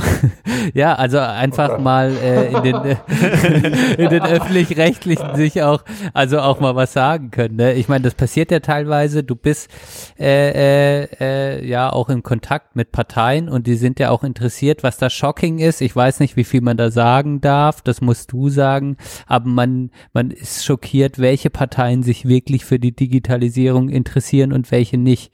Da machst du manchmal äh, im Privaten zumindest schockierende Aussagen. Ich weiß nicht, inwieweit man das jetzt hier im Podcast sagen darf, aber ähm, ja. Nee, darüber will ich jetzt auf keinen Fall sprechen. Aber was ich ganz witzig finde, ist, das war gestern in den Medien, ähm, die Partei Bündnis 90 Die Grünen haben die, die höchste Parteispende in der Geschichte äh, der Partei äh, bekommen in Bitcoin. So eine Million Euro in Bitcoin. Von einem Softwareentwickler aus, äh, ich habe vergessen woher, Berlin. aus Norddeutschland. Ah, nee, ich. Norddeutschland. Nee, nee. Okay. Echt Berlin? Kiel. Nee, keine Ahnung. Nee, genau, Nee, Kiel. Ja, irgendwo Ja. im Norden. Ja. Das fand ich ganz äh, witzig, ähm, insbesondere auch deshalb, wenn man sich das Wahlprogramm der Grünen anguckt, wo man überhaupt nichts über Bitcoin oder die Blockchain finden kann. Das Hast kann du das überhaupt schon noch irgendwo? verbessern. Hast du es über irgendwo schon mal gefunden in, in dem Wahlprogramm? Also sicherlich FDP, kann ich mir vorstellen, ist da was drin? Äh, da haben Ja, wir ja, ja, da also wir das ist genau bei der FDP im Wahlprogramm, bei der CDU wird es auch im Wahlprogramm sein. Wir haben, das Blockchain steht ja als strategisches Ziel im äh, Koalitionsvertrag der aktuellen Bundesregierung. Okay. Und ähm, das geht auch eben darauf zurück, dass wir 2017 da ähm, viel Klinken geputzt haben und viel Aufklärungsarbeit geleistet haben mit den Parteien. Und jetzt machen wir gerade dasselbe und überall gibt es auf jeden Fall offene Ohren, aber im Vergleich zu damals muss man sich heute eben auch dafür rechtfertigen oder Antworten liefern, warum Bitcoin so viel Energie verbraucht wie, keine Ahnung, Tschechien oder, oder irgendwie sowas, ne? Ja. Was eben auch ein wachsendes Problem ist mit Sicherheit, dass eben dieses äh, Proof-of-Work-Verfahren ähm, ein sehr energiehungriges Verfahren ist und so weiter. Das heißt, wir sind eben auch gefordert als Verband, aber auch als Community, die äh, Kryptoassets äh, ja irgendwie äh, popularisiert, ähm, uns diesen Fragen der Zeit zu stellen. Und das ist heute eben vor allem der Klimawandel und das ist eben auch ganz, ganz wichtig. Mhm. Okay, ja, das nehmen wir dann auch mit in die nächste Folge. Auf jeden Fall, ja. Okay, ja, äh, vielen lieben Dank, würde ich sagen. Ja, sehr Ähm, gerne. Kann man irgendwie Mhm. noch, kann, Das- ist ja noch was wichtig, wo man dich ja jetzt, also wer jetzt noch zuhört, aber wo, was, äh, wo man dich erreichen kann, äh, was äh, auf Twitter bist du auf jeden Fall wieder aktiv. Ähm, Ja, Ja. ich bin jetzt sehr, sehr wieder aktiv auf Twitter. Ist irgendwie wieder interessant geworden nach ein paar Jahren irgendwie, wo irgendwie nichts passiert ist. Ja. Du wolltest mal einen Also ja, Podcast würde ich machen, sagen. vielleicht, ich weiß nicht, ähm, vielleicht kommt das irgendwann noch. Ähm, Ja, irgendwann mal, wenn ich in den Frühruhestand gehe. Kannst du da eh schon. genau. Okay, ach so, wir Genau. müssen jetzt zum Ende noch, äh, äh, sorry, äh, das dauert nur noch äh, zwei Minuten. Wir müssen noch nämlich äh, die Musik auf die Playlist machen und äh, du musst dir bitte auch was wünschen, Florian. Ein Song, der auf unsere Playlist äh, der Belanglosigkeit, heißt sie bei Apple Music und Spotify, dann zu, aufzufinden ist. Ein Lied. Ja, ein Lied, was dir, äh, was dir jetzt, was du uns zeigen willst oder was, was dir gefällt oder was auch immer. Einfach Mhm. nur, da würden wir Das uns ist eine freuen. sehr schöne Idee. Das muss ich aber auch mal, das muss ich mal überlegen. Ich kann ja mal anfangen. Ähm, Ja, sonst fang du an, Benne. Genau, damit Flo noch ein bisschen suchen kann. Du hast auch schon ein Lied, Johann, wahrscheinlich, oder? Ich mache jetzt. Ja, tatsächlich nicht ganz so gut vorbereitet, aber ich habe jetzt eins, ja. Ich hätte es auch fast vergessen. Ähm, genau, ich, oh, ich weiß gar nicht mehr, was ich das letzte Mal draufgehauen habe. Ähm, Wir haben gar keine Musik jetzt hier im Hintergrund. Ich mache mal was an.